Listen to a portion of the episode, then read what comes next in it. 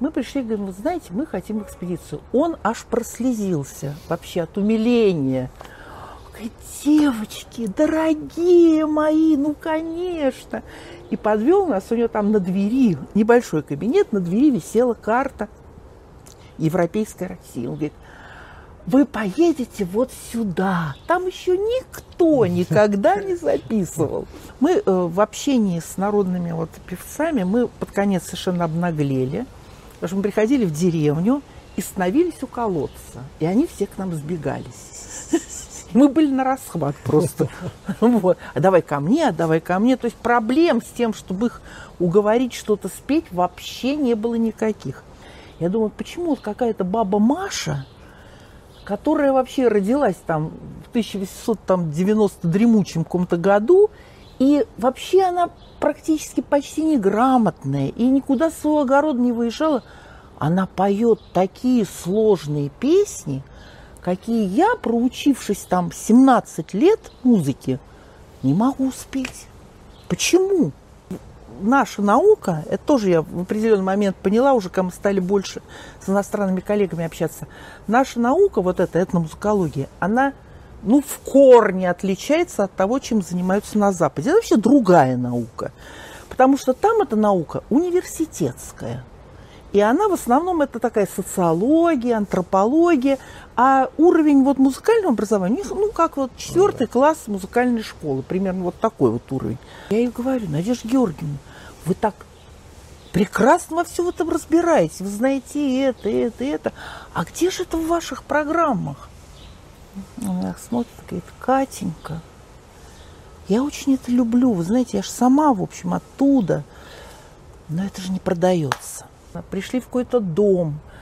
Ребенок просто, он, он вот, вот сидит, вжался весь бедный. А я говорю, может, можем мы его тут оставим, а мы пойдем там в клуб. Они говорят, да вы не дойдете. И какой-то мужик пьяный в лоскуты сказал, я их отведу. Начинай запев,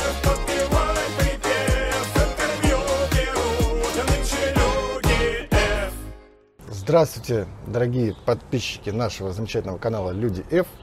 Сегодня у нас, мне кажется, эпохальнейшее интервью с нами Екатерина Анатольевна Дорохова. А, для тех, кто не знает, я сейчас зачитаю, ну, мне кажется, часть регалий. Так, значит, ну, во-первых, это музыколог, да, а, кандидат искусствоведения. Вы окончили Российскую академию музыки имени Гнесиных и с 1971 года были участницы более 100 фольклорно-этнографических экспедиций, правильно? Сейчас перечисляем области. А, значит, в Архангельскую, Белгородскую, Брянскую, Воронежскую, Кировскую, Курскую, Орловскую, Смоленскую, Сумскую, Тверскую, Тульскую, Харьковскую области, Краснодарский край, ну и, конечно, Республику Крым. Ну да. да. Последние годы. Так, но это помимо, помимо этого, э, Ксения Анатольевна является одним из отцов или матерей Э, э, фольклорного ансамбля «Народный праздник» и ансамбля «Русская музыка». Как минимум, да? Ну, там я со многими ансамблями работала. С, вот была преподавателем э, в молодежном фольклорном центре «Ветка». Вот, и с ними очень долго как-то в контакте вот, находилась. Ну и с другими ансамблями тоже, с разными, более или менее тесные были отношения. Ну, в основном, конечно, по материалу, но не только. Так что я вот как раз считаю, что фольклорное движение я знаю достаточно изнутри, не снаружи. Кстати, у нас э, такой первый классический вопрос обычно, ваш путь фольклор, но я предлагаю начать не с этого.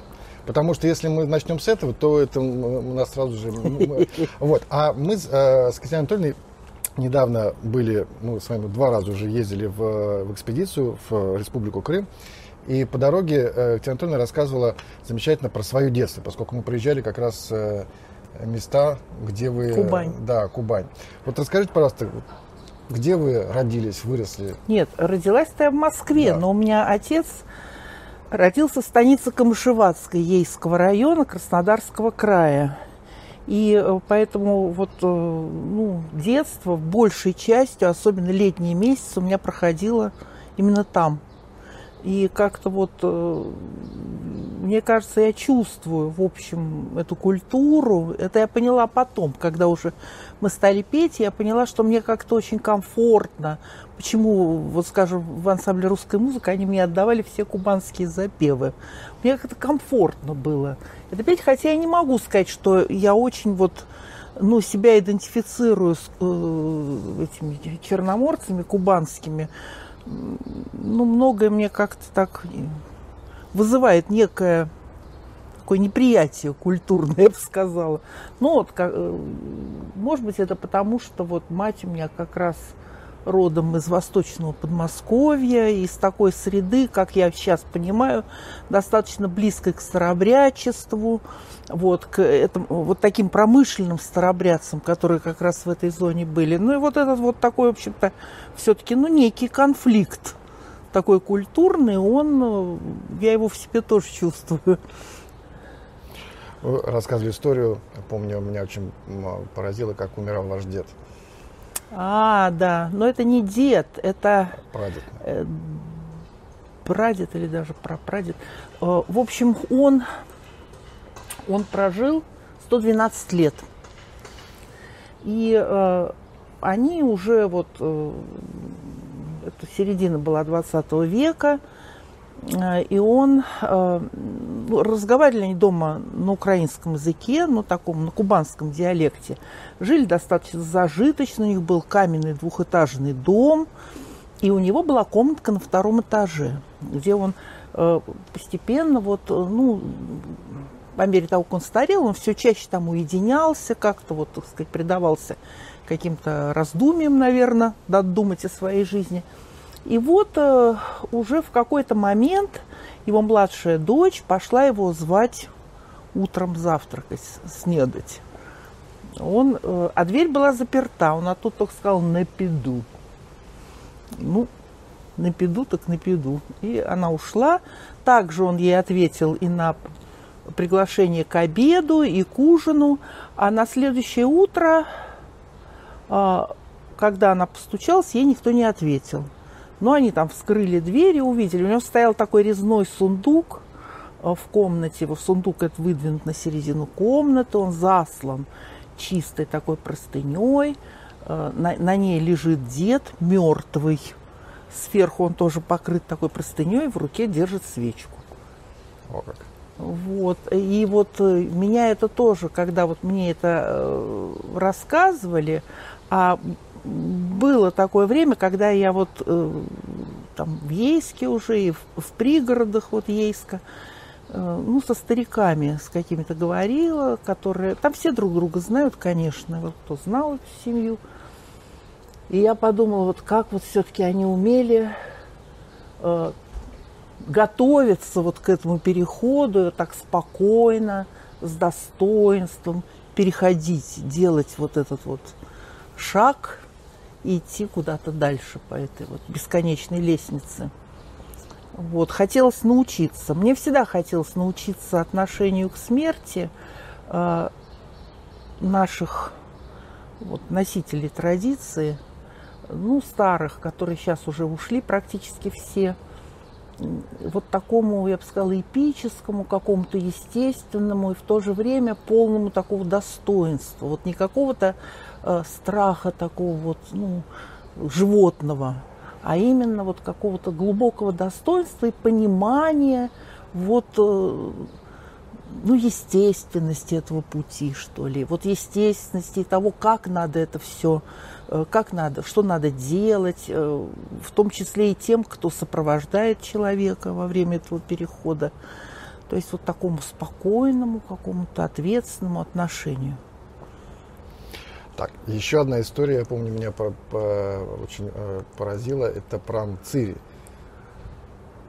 А, ну да, это ну, из числа семейных легенд. Дело в том, что вот эта подмосковная линия вот моих предков, она тоже не очень простая, потому что вот существует такая семейная легенда о том, что, э, значит, один из моих предков, вот он, ну, еще будучи совсем молодым мужчиной, только что недавно женившимся буквально вот, он там воровал брюкву на поле, который принадлежал местному помещику. Его поймали за этим занятием. И как-то его, в общем, ну, как по местной легенде, я там не вдавалась в эти, во все вот подробности, ну, потому что уже никто этого сказать не мог. Как запомнили, так и запомнили. В общем, его, короче говоря, забрили в армию без э, очереди. А у этого помещика жил такой вот, ну, сыре вот. То есть молодой человек, который еще подростком был привезен с Кавказской войны. Э, ну, так мы, если поразмышлять, то понятно, что, скорее всего, был чеченец. Потому что кто были главные наши... Ну да, может быть, даргиницы там. Ну, да, может да. быть, конечно. Ну, вот, вот, короче говоря, кто-то из них, из каких-то коренных Кавказ, народов, да, вот Кавказа Северного. И ему очень нравилась вот эта юная жена, она совсем была молоденькая. И он как так склонил помещика. В общем, эту жену забрали э, помещику в дом и отдали этому самому. И она родила от него дочку. И вот от этой дочки у нас в семье, ну, я еще не так как-то, а вот мои там, скажем, троюродные сестры и другие родственники, у них такие темные кудрявые волосы, темные глаза и такой вот как бы э, склад лица не славянский, я бы сказала. Вот э, брат моей родной бабушки, он просто, ну, вид у него горца был такой, вот он такой сухощавый какой-то, черты лица такой, горбоносенький немножко, вот такой вот, просто горец натуральный. Так что вот это вот, видимо, можно считать, что это какая-то вот эта переходная линия между подмосковными и кубанскими моими предками, вот через какие-то эти Кавказ. горские народы, да. Хорошо, ну теперь давайте потихонечку перейдем, как вы э, вообще пришли в музыку. И Знаете, э, при, потом... пришла в музыку я как не сама. Привели? Меня просто привели, ко мне только исполнилось 5 лет. Дело в том, что до этого получилось так, что моя родная сестра, она меня старше на 10 лет была, она э, училась в Подмосковье в музыкальной школе, на фортепиано играла. А над этой школой шествовала, шефствовала, шефствовали Э, педагоги Гнесинской десятилетки. Они там принимали экзамен. В общем, она им понравилась, они ее пригласили после семи классов продолжить обучение в Москве. Причем после седьмого ее брали в восьмой класс, что вообще бывает крайне редко, обычно там в тот же класс. Вот, она окончила десятилетку, и как раз в это время я вот как-то подошла к этому возрасту. Но, надо сказать, я, конечно, думаю, что не мешало бы еще годочка два мне дать спокойного детства, но не дали. Вот. И она, значит, они меня отвели туда. Э, я очень хорошо, кстати, помню вот эти приемные экзамены. Вот даже удивительно. Мне было только пять лет. Там я познакомилась э, с Евгением Борисовной Резниченко, с которой потом мы много лет дружили и дружим до сих пор. И в первую экспедицию ездили вместе – вот в Весьегонский район Тверской области после первого курса института. Ну, короче говоря, вот там, в этой группке, которую брали, значит, детей туда, чтобы проверить их слух, чувство ритма, вот и меня, значит, повели, причем э, там смешно было то, что все дети не то пели, чему их учили, ну, как сказать, в родительском кругу. Меня, например, учили петь песню, такая была Кабалевского, то березка, то рябина, куст ракита над рекой мне она казалась дико фаль... вот такой фальшивой и лживой. Я помню вот это свое чувство какого-то вот, вот просто какого-то внутреннего неудобства. А мои родители не могли понять. Они говорят, такая сообразительная девочка не может такую простую песню выучить. А мне просто противно было. В общем, в результате, когда меня туда привели, я спела песню, которую слышал в кругу своей старшей сестры. Они там в походы ходили с гитарами, я не знаю, где встретиться. Нам придется с тобой, глобус крутится, вертится, точно шар голубой. Но это было еще ничего, потому что один мальчик там спел «Люди гибнут за металл». А его учили какой-то про зайчиков, какую-то песенку, значит. Ну, в общем, мы вот как раз все поступили. А школа эта отличалась тем, что там вместе были. Во-первых, там надо было учиться 12 лет. Вот подготовительный класс и 11. И там в перемешку шли общеобразовательные предметы и, э, собственно, музыкальные. И один день был у нас еще, он такой выходной, он считался для самостоятельных э, занятий. Ну, могли тебе назначить там индивидуальные какие-то с педагогом в этот день. Вот там я проучилась. Сначала я играла на скрипочке, а потом э, я мне что-то скрип как-то стал надоедать. Не то, чтобы надоедать. Во-первых, я стала расти, я всегда была очень высокой такой. Мне стало казаться, что скрипка какая-то вот она очень маленькая для меня, вот какая-то она ничтожная. И поэтому я пошла, значит, к директору, к нашему, причем ничего не сказав родителям, и сказала, что, вы знаете, я хочу вот э, учиться, я знаю, что открывается теоретическое отделение. Это было, когда я была в седьмом классе. Он очень удивился, говорит, ну мы вообще-то думали, вернее, я еще была в конце шестого. А, он говорит, ну мы вообще с восьмого класса полагали, или даже с девятого сделать такое отделение. Ну, если так вот как бы сильное такое желание.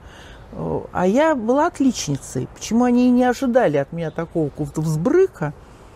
А у меня как вот какая была основная причина внутренняя? Я думала, вот эти вот исполнители, они же все часами там что-то вот пиликают, что-то они играют. Ну, это же просто, ну, как гимнастика. Они же полные идиоты, потому что у них нет времени, чтобы книги читать, там, музыку слушать. Они только знают, что вот, вот так сказать, это наяривают. Сейчас обидели всех музыкантов разом. Нет, но, но это я была ребенком, я так думала. А мне вот теоретики, казались такими умными, они вот, ну, теоретики, это теория, вот что-то такое, философия какая-то, вот они все читают, они обдумывают, мне тоже захотелось. Ну вот директор пошел навстречу, э, еще ко мне прибавили троих таких же странных учеников, значит, у нас вот такое возникло отделение. Мы потом э, как-то так очень легко. Э, да, но он меня уговорил все-таки. Он говорит, нет, ну ты же все время получал пятерки на всех экзаменах, зачем что-то бросишь инструмент. Ну хочешь на альте поиграй. Вот есть такая большая скрипка, альт. Я, значит, на альте стала играть. Он мне очень нравился, потому что у него такой более глубокий такой звук благородный. Вот я играла и в оркестре на нем играла. Но все-таки, закончив школу, поняла, что надо выбирать. И вот в академию, тогда это еще был музыкально-педагогический институт, я стала поступать именно на вот музыковедение. Тоже было очень смешно, потому что вот сейчас бы точно сказали, что это вот э, как раз возможность для всяких подтасовок, потому что был один, как бы считался один экзамен, специальность. Но на самом деле там была целая куча экзаменов – вот ты их все сдавал, а те выводили одну отметку. То есть это сольфеджио устная письменная, гармония устная письменная, музыкальная литература устная письменная и собеседование. Вот когда ты это, семь этих сдавал, тебе выводили одну оценку. Ну, понятно, что там можно как угодно подтасовывать. Ну, вот я поступила, короче говоря. Я поступила, и э, сразу же ну, встал вопрос, хотя у нас специализация была с третьего курса, но встал вопрос, ну а надо же думать, чем заниматься, потому что пять лет, которые мы учились, это сейчас учится бакалавр 4, да, еще там, кто в магистратуру идет еще два года.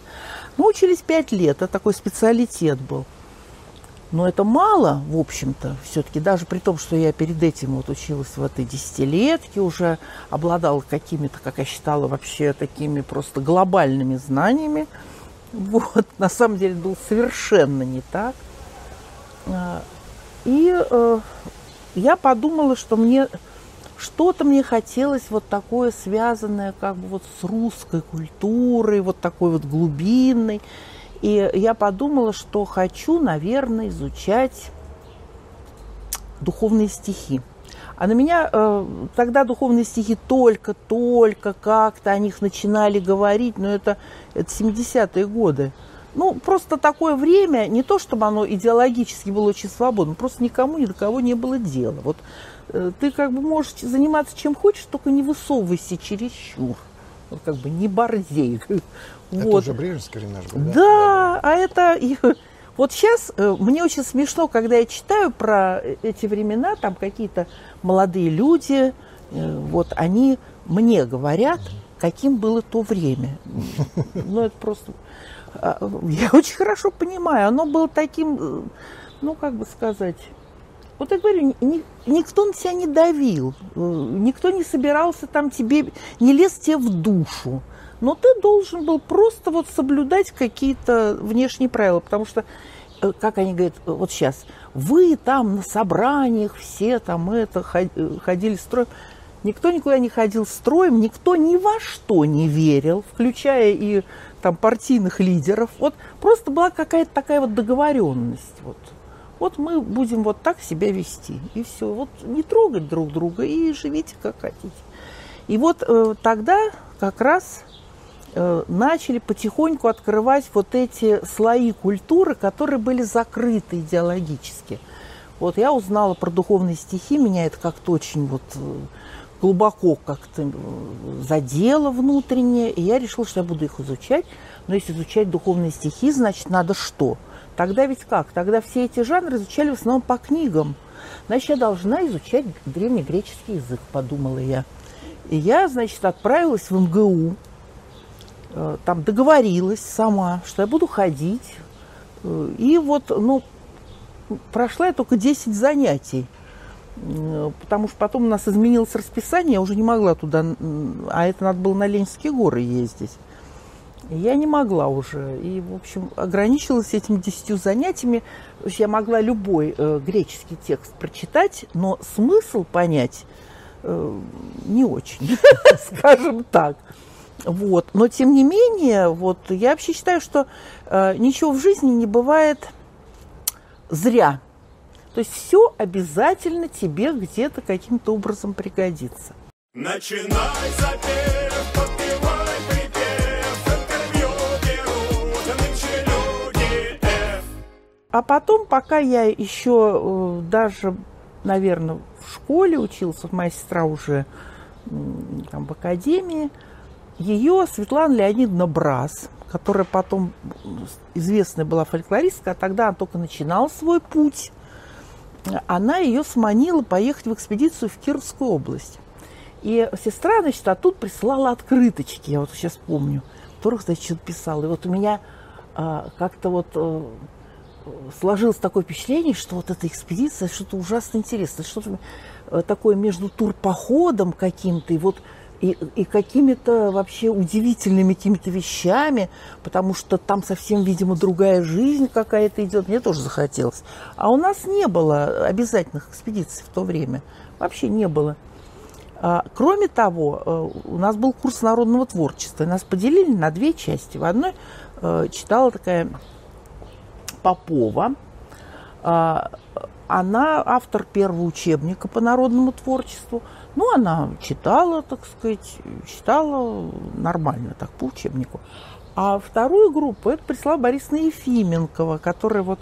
Э, я думаю, что если бы я попала на ее лекции где-то года через 3-4, я бы ни за что не пошла на фольклор, потому что потом она, у нее стал курс очень такой сложный, такой вот как бы с элементами математики, очень формализованный. И я просто э, видела вот потом уже эти несчастные наши музыковеды, у них просто глаза делались квадратные, когда они выходили с этих занятий, потому что они ничего не понимали, а надо же было как-то это усваивать, как сдавать. А вот тогда, когда она нам читала, ей очень хотелось просто перед нами открыть вот этот совершенно особый мир и рассказать об этих особых людях, которые там живут, о носителях этой культуры. Кроме того, она очень любила русский север. Вот она в основном рассказывала про русский север. И она э, звала к нам людей, которые придерживались, может быть, совершенно других каких-то методологических позиций, но зато они были прекрасными рассказчиками, как Юлия Евгеньевна Красовская, например. Ведь Юлия Евгеньевна была просто как кот Баюн. Ее можно было слушать часами. Она вот удивительно рассказывала и про свои встречи с народными музыкантами, про эти места, про эту музыку. Мы сидели вот так раскрыв рот. И я вот Жене Резниченко сказала, Женя, давай-ка поедем в экспедицию, там интересно. Ну, мы, значит, пришли в кабинет народной музыки. Это ваша первая экспедиция, да? Да, это 71 год был. То есть сейчас уже, видите, больше, больше 50 лет прошло. И мы пришли значит, в этот кабинет. Им-то заведовал такой Владимир Росич Харьков. Ну, тоже известный был фольклорист, который вот был репрессирован в свое время. Он э, ездил собирал фольклор э, центральных областей, там, Калужской, э, Тверской, Смоленской. Вот у него какие-то небольшие сборники выходили. Ну, такой вот скромный такой человек. Мы пришли, говорим, вы знаете, мы хотим экспедицию. Он аж прослезился вообще от умиления. Девочки, дорогие мои, ну, конечно. И подвел нас, у него там на двери, небольшой кабинет, на двери висела карта Европейской России. Он говорит, вы поедете вот сюда. Там еще никто никогда не записывал. Вы так, значит. И, и вот, я очень хорошо помню, август 71 года, без руководителя. После первого курса мы поехали на месяц.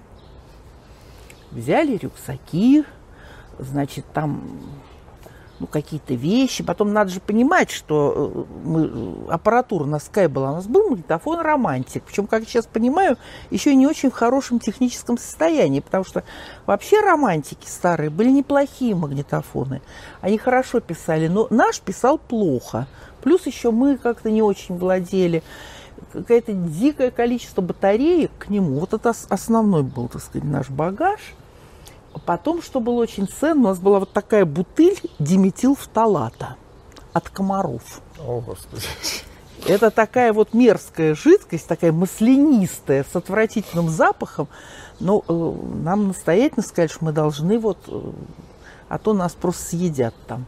И на самом деле так оно и было. Мы намазывались так густо, что аж лоснились от этого диметилфталата. Вот. И, значит, ну так мы зато спаслись. И вот мы приехали в этот Весьегонский район. Мы сразу забыли все, чему нас учили. Абсолютно. Вот как девственно чистый такой лист бумаги. Но зато это вот было, как, знаете, как вот эта методика обучения плаванию, когда так бросают ребенка так его, и как он там выплывет. Вот, и мы, значит, таким образом, причем уже тогда это был район совершенно умирающий. Мы видели огромное количество этих брошенных деревень.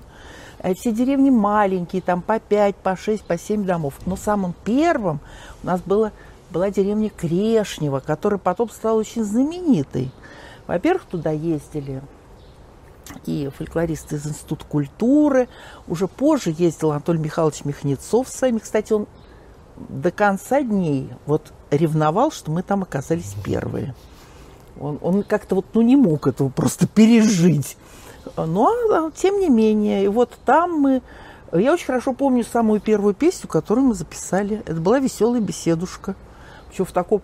Э, у нас исполнители все были э, рождения 19 века. И если кто-то был там, ну, 10 или даже 14 года, это вообще ну, просто какая-то такая молодежь, с которой лучше вообще, они ничего не знают. Но э, у нас электричества, поскольку почти во всем районе не было, э, то и мы писали на батарейках, у нас вот было такое, что старушки пугались магнитофона. Они просто пугались элементарно. Они вот смотрели на это как и вообще, я когда вспоминаю сейчас эту поездку, мне кажется, что это вот как какие-то экспедиции 20-х годов на русский север. Вот что такое вот э, ну, совершенно из другой жизни. А, вот. И нам, конечно, все ужасно нравилось. Мы э, в общении с народными вот певцами, мы под конец совершенно обнаглели. Потому что мы приходили в деревню и становились у колодца. И они все к нам сбегались. Мы были на расхват просто.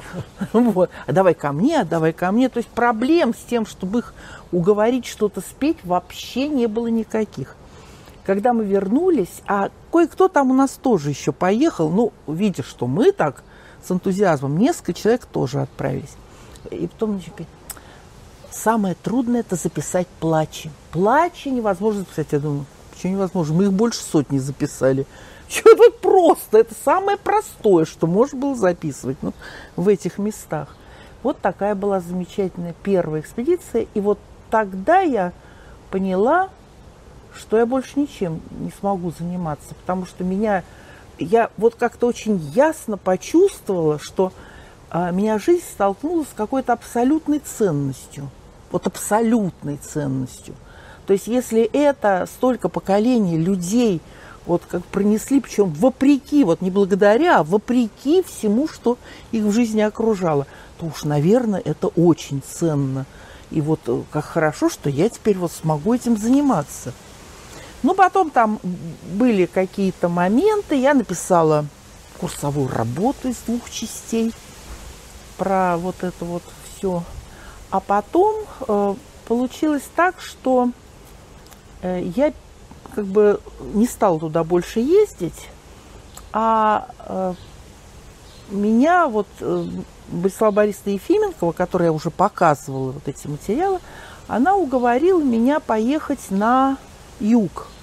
Как раз вот была у нас такая моя однокурсница Татьяна Диденко, которая, кстати, потом вот с Василием Федоровичем Фоменко работала. И, ну, очень талантливая была девушка, яркая, талантливая такая.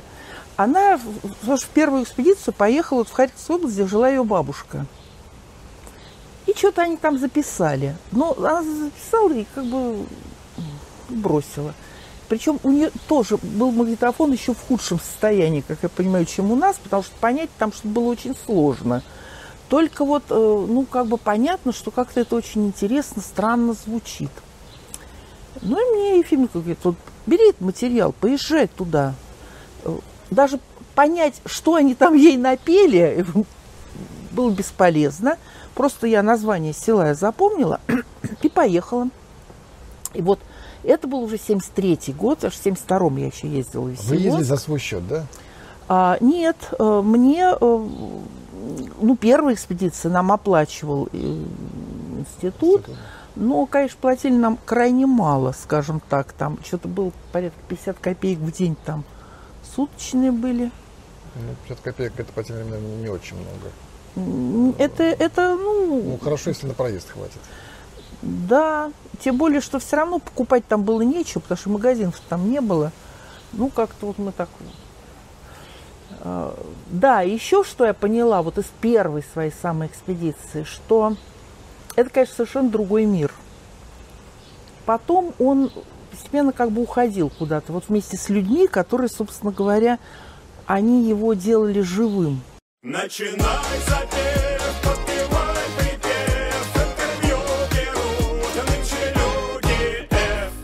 Была какая-то конференция, я как-то вот на ней оказалась, где выступали этнолингвисты в большом количестве, музыковедов там практически не было. И там э, был доклад об иличках. Об иличке это очень интересная вещь. Такая, вот ты приходишь, тебе начинают рассказывать что а вот сосед Петра-то вот русалка на печке вот жила и дым глотала. А, и вот они пытались ее покормить, там на ложке ей давали, она за трубу пряталась. А по весне, говорит, услышала, как ее подруги из лесу пошли, запели. Она соскочила с печки и к ним побежала. Ты так думаешь, они меня идиоткой, что ли, считают? Или вообще я что-то не понимаю? Потому что это говорится вот с такими бытовыми подробностями, вот абсолютно вот живой такой рассказ. И вот был доклад, в котором, собственно, был, был поставлен вопрос, а для чего эти былички вообще нужны? Вот зачем это в культуре вот такое явление? И очень был интересный ответ, что вот пока ты рассказываешь это, ты делаешь этот мир живым. То есть ты вот этим словом, этим рассказом его как бы воплощаешь. И я поняла вот, что в этом действительно есть очень какая-то глубинная правда. Потому что когда ты вот приходишь в этот другой совершенно мир, ты как будто вот должен принять его правила. Если ты принимаешь эти правила, то он для тебя начинает открываться. И открываться совершенно с неожиданных всяких сторон, в том числе из каких-то достаточно мистических. То есть там вот возможны всякие события какие-то, которые в обычной жизни не бывают. Потом э, я поняла, что это все фольклористы с этим сталкивались от моего поколения. И у нас, ну, вечерами там на конференциях мы собирались и начинали вот эти байки травить друг другу. Вот э, как-то раз услышал э, Володя Иванов из русской музыки нашей, с казачьего круга. И он говорит, это все надо записывать. Но так он и не собрался. А жаль, потому что там сильно были интересные какие-то рассказы, и я могу подтвердить, что практически с каждым что-то такое происходило, что объяснить было очень сложно. Вот если ты э, на чисто таких материальных стоял основах, то ну как-то лучше даже не думать было об этом, потому что ну, не было никаких объяснений. И вот я поняла, что вот этот другой мир, э, он мне ужасно интересен. Вот он мне интересен сам по себе, потому что он отличается. А потом был еще один вопрос, который меня, ну просто, вот он меня, что называется, крючком вот так захватил. Я думаю, почему вот какая-то баба Маша, которая вообще родилась там в 1890 дремучем каком-то году, и вообще она практически почти неграмотная, и никуда с своего огорода не выезжала, она поет такие сложные песни, какие я, проучившись там 17 лет музыки, не могу успеть. Почему? И вот этот вопрос «почему?» вот он меня вот так мучил и, и отчасти продолжает мучить. И до сих пор я всю жизнь ищу на него ответ. Ну, хоть частично на него ответили. А, ну, для себя, да. Может быть, стараюсь как-то вот объяснять в каких-то текстах, которые я пишу. А, ну, потому что вот существует понятие вот каких-то вот этих культурных миров. И э, если ты принадлежишь к этому культурному миру, то он тебя перестраивает, он дает тебе такие способности, какие э, человек э, извне не будет иметь. Вот хотелось всю жизнь научиться. Хотелось научиться этому. А, но э, я хочу сказать, что а, все-таки вот мы как, были какими-то сталкерами. Вот мы все находились между. Мы не были вполне своими уже здесь в городе, потому что мы четко чувствовали, что у нас уже есть какие-то знания, которые противоречат всему, что здесь. Но мы не, и не могли стать вполне своими там, потому что мы не были вот этими людьми по рождению. Мы могли что-то узнавать, что-то вот как-то, но все равно вот мы оставались где-то с краю вот в этой такой маргинальной зоне. А сначала меня это удручало, а потом я поняла, что это дает какие-то очень большие возможностей. С тех пор я вот, знаете, стала таким маргиналом по жизни. Вот я ужасно не люблю находиться в центре какой-то структуры. Мне все время хочется куда-то сбежать. Вот где-нибудь на краю, чтобы можно было легко выйти, перейти в другое место. Это так же, как вот в экспедицию. Ну, мы говорили, Кирилл. Я говорю, что я не понимаю, как можно ехать в экспедицию какой-то группой вообще в 25 человек. Мне кажется, это безумие. Я любила ездить одна – вот мне казалось, что вот одна я могу так незаметно войти, вот, чтобы не нарушить эту какую-то среду, вот как-то в нее внедриться, вот так вот увидеть это все. Ну, потом просто стало сложно это чисто технически делать, поэтому приходилось уже с кем-то кооперироваться. Но вот для меня все-таки вот это проникновение внутрь вот этой среды, то есть я изначально это ощущала как целый комплекс. Не просто вот как какие-то люди, которые поют какие-то песни, и вот надо их записать. Нет, это именно как вот какой-то мир, который ты постигаешь и через эти записи, и через беседы с этими людьми. И э, ты еще, вот э, тоже я тебе рассказывала, был такой у нас фольклорист Кулаковский – он, э, кстати сказать, вот написал книжку про Дорма, э, Дорожова, про Кострому, Кострому эту Дорожовскую. И он вот э, в одной из своих статей писал о том, каким, по его мнению, должен быть фольклорист. Вот какими качествами он должен обладать. Что он должен вообще быть очень разносторонне образованным, потому что он должен быть и этнографом, и филологом, и музыкантом, Но самое главное, он должен быть неутомимым путешественником. Вот у него должна быть вот это вот просто вот какая-то жажда вот этого преодоления этих пространств, чтобы его все время куда-то гонит. Вот все время он что-то такое должен... Э, то, что больше всего мне нравилось, когда мы куда-то приезжали, мы не знали, что будет вечером, мы не знали, где мы будем ночевать, мы не знали, с кем мы встретимся. Ну, это возможно, если ты вдвоем, там, один или вдвоем, ты там можешь где-то устроиться. В конце концов, у нас был там эпизод, когда у нас Юрий Аскольдович Багрий там ночевал в каком-то сарае на дровах, потому что его вообще на порог не пустили. Ну, один он мог это себе позволить. Вот. А, конечно, если с тобой группа студентов, это уже совсем другая история. Вот. Но со студентами это уже сложнее. Начинай запев,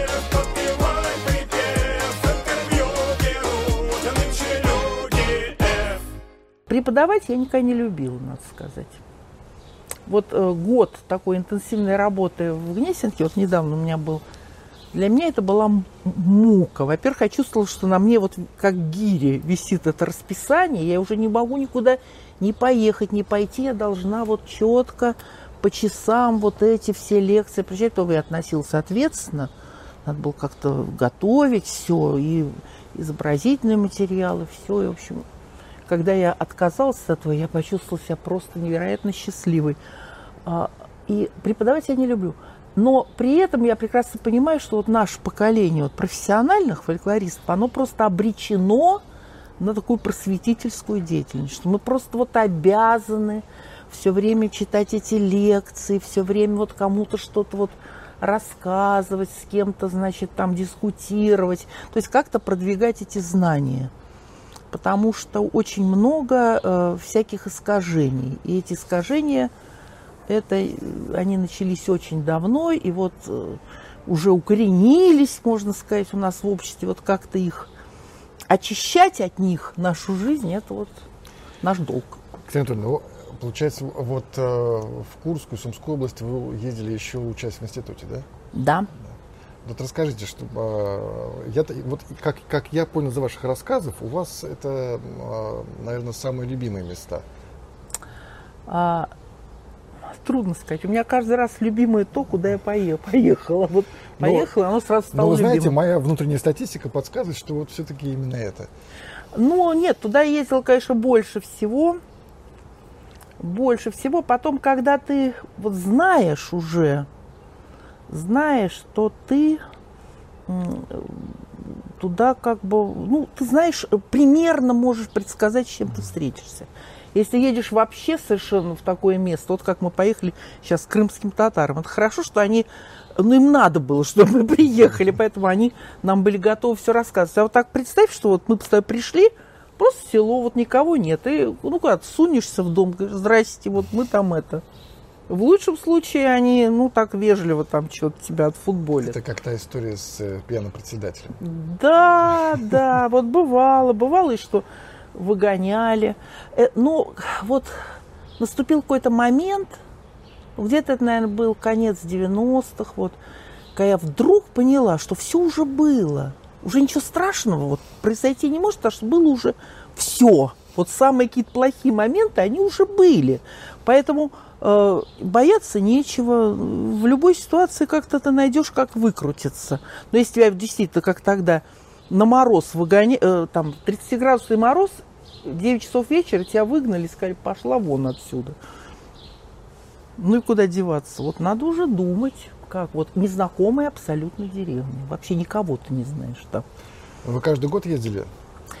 У меня вот был 79-й год, когда я ездила 9 раз. 9 раз? 9, то есть я ездил буквально вот каждый месяц. Ну, как-то вот так сложилось. И все сложилось. с магнитофоном, с батарейками? Ну, конечно. И еще и, еще и бобины? А, да, ну, уже в это время мы ездили с репортерами, потому что а, они хорошо писали. Э, достаточно все-таки легкие были в обращении. Но надо сказать, что я вот в 73 году уже поехала с репортером, с пятым, угу. который мне достали с киностудии «Центр научфильм». у него еще как-то по-другому пленка там шла, как-то вот не так как-то помнится мне. Но мне было самое главное, что, что мне показали, куда надо нажимать. Я вот э, поняла, что я человек не сильно технический, поэтому разбираться, как оно там внутри устроено, не смогу.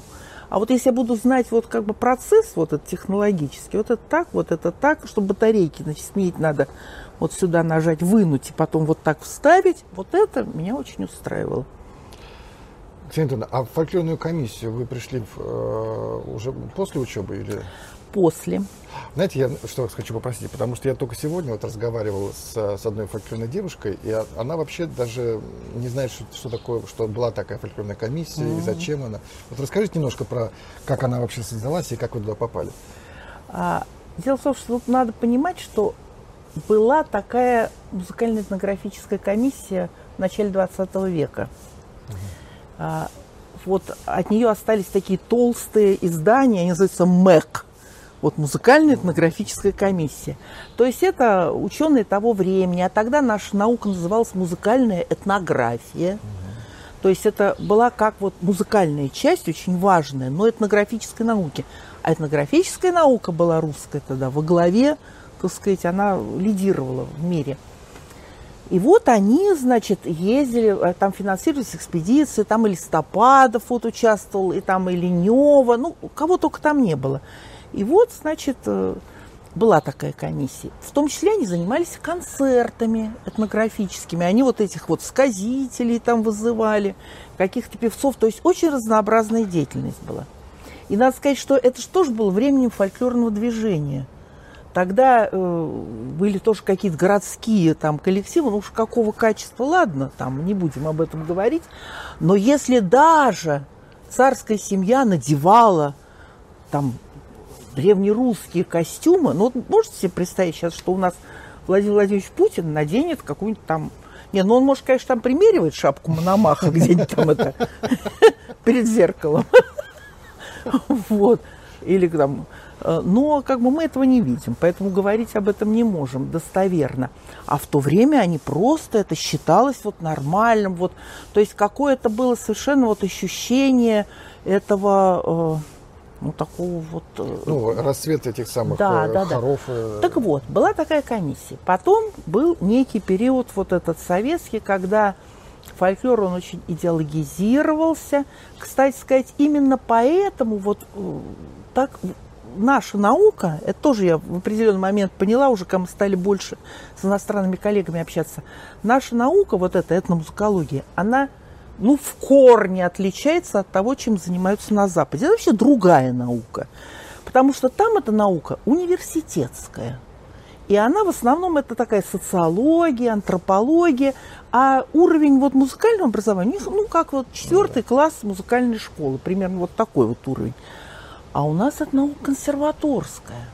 Поэтому мы как бы вот в области, собственно, музыкального знания мы продвинуты очень сильно. А вот что касается всякой антропологии, то поскольку у нас эти труды не издавались, мы их стали читать уже э, в период перестройки, скажем так, ну или кто-то владел там языками, ну, кто-то мог Суть достать. в том, что э, это вот. была нейтральная зона, куда могли уйти ученые, так? Да. Угу. То есть они могли заниматься такими вещами, которые идеологизировать было очень сложно. Вот. Ну и в какой-то момент значит, э, в Союзе композиторов. Союз композиторов была очень независимая организация, потому что она не зависела от Министерства культуры. Она как творческая организация была, ну, как бы вот у нее свое было руководство, и плюс она была очень богатая. Потому что отчисления авторские композиторам шли просто колоссальные. Потом их стали как-то срезать, но э, такое имущество, которым владел Союз композиторов, это просто вообще, ну, запредельно. Там были какие-то производственные комбинаты свои с типографиями, целая огромная сеть домов народного творчества, причем каких? Это не просто какие-то пансионаты, это вот такие коттеджи, э, прекрасно оснащенные, там, с импортной аппаратурой, э, расположенные в красивейших местах вообще Советского Союза. Вот, э, вот этот союз композиторов. Э, у него, значит, образовалась такая фольклорная комиссия. Для чего?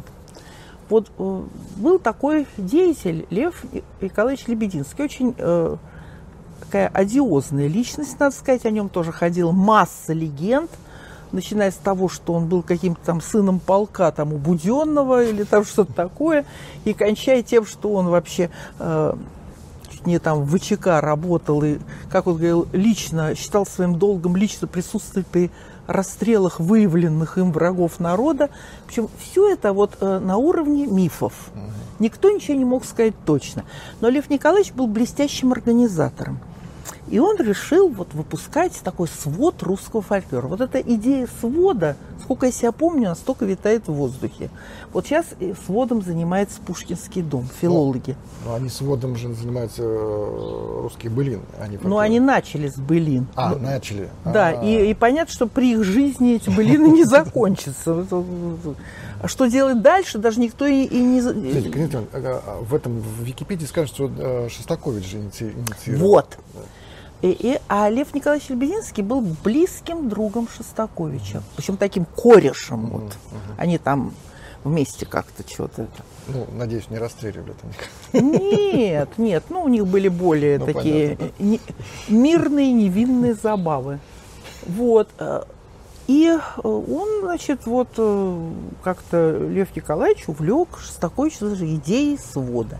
И под этот свод они организовали комиссию. То есть надо было собирать материал какой-то, э, выделялись деньги, деньги выделялись большие, потому что, значит, финансировались экспедиции. Понятно, что они финансировались в первую очередь для членов Союза.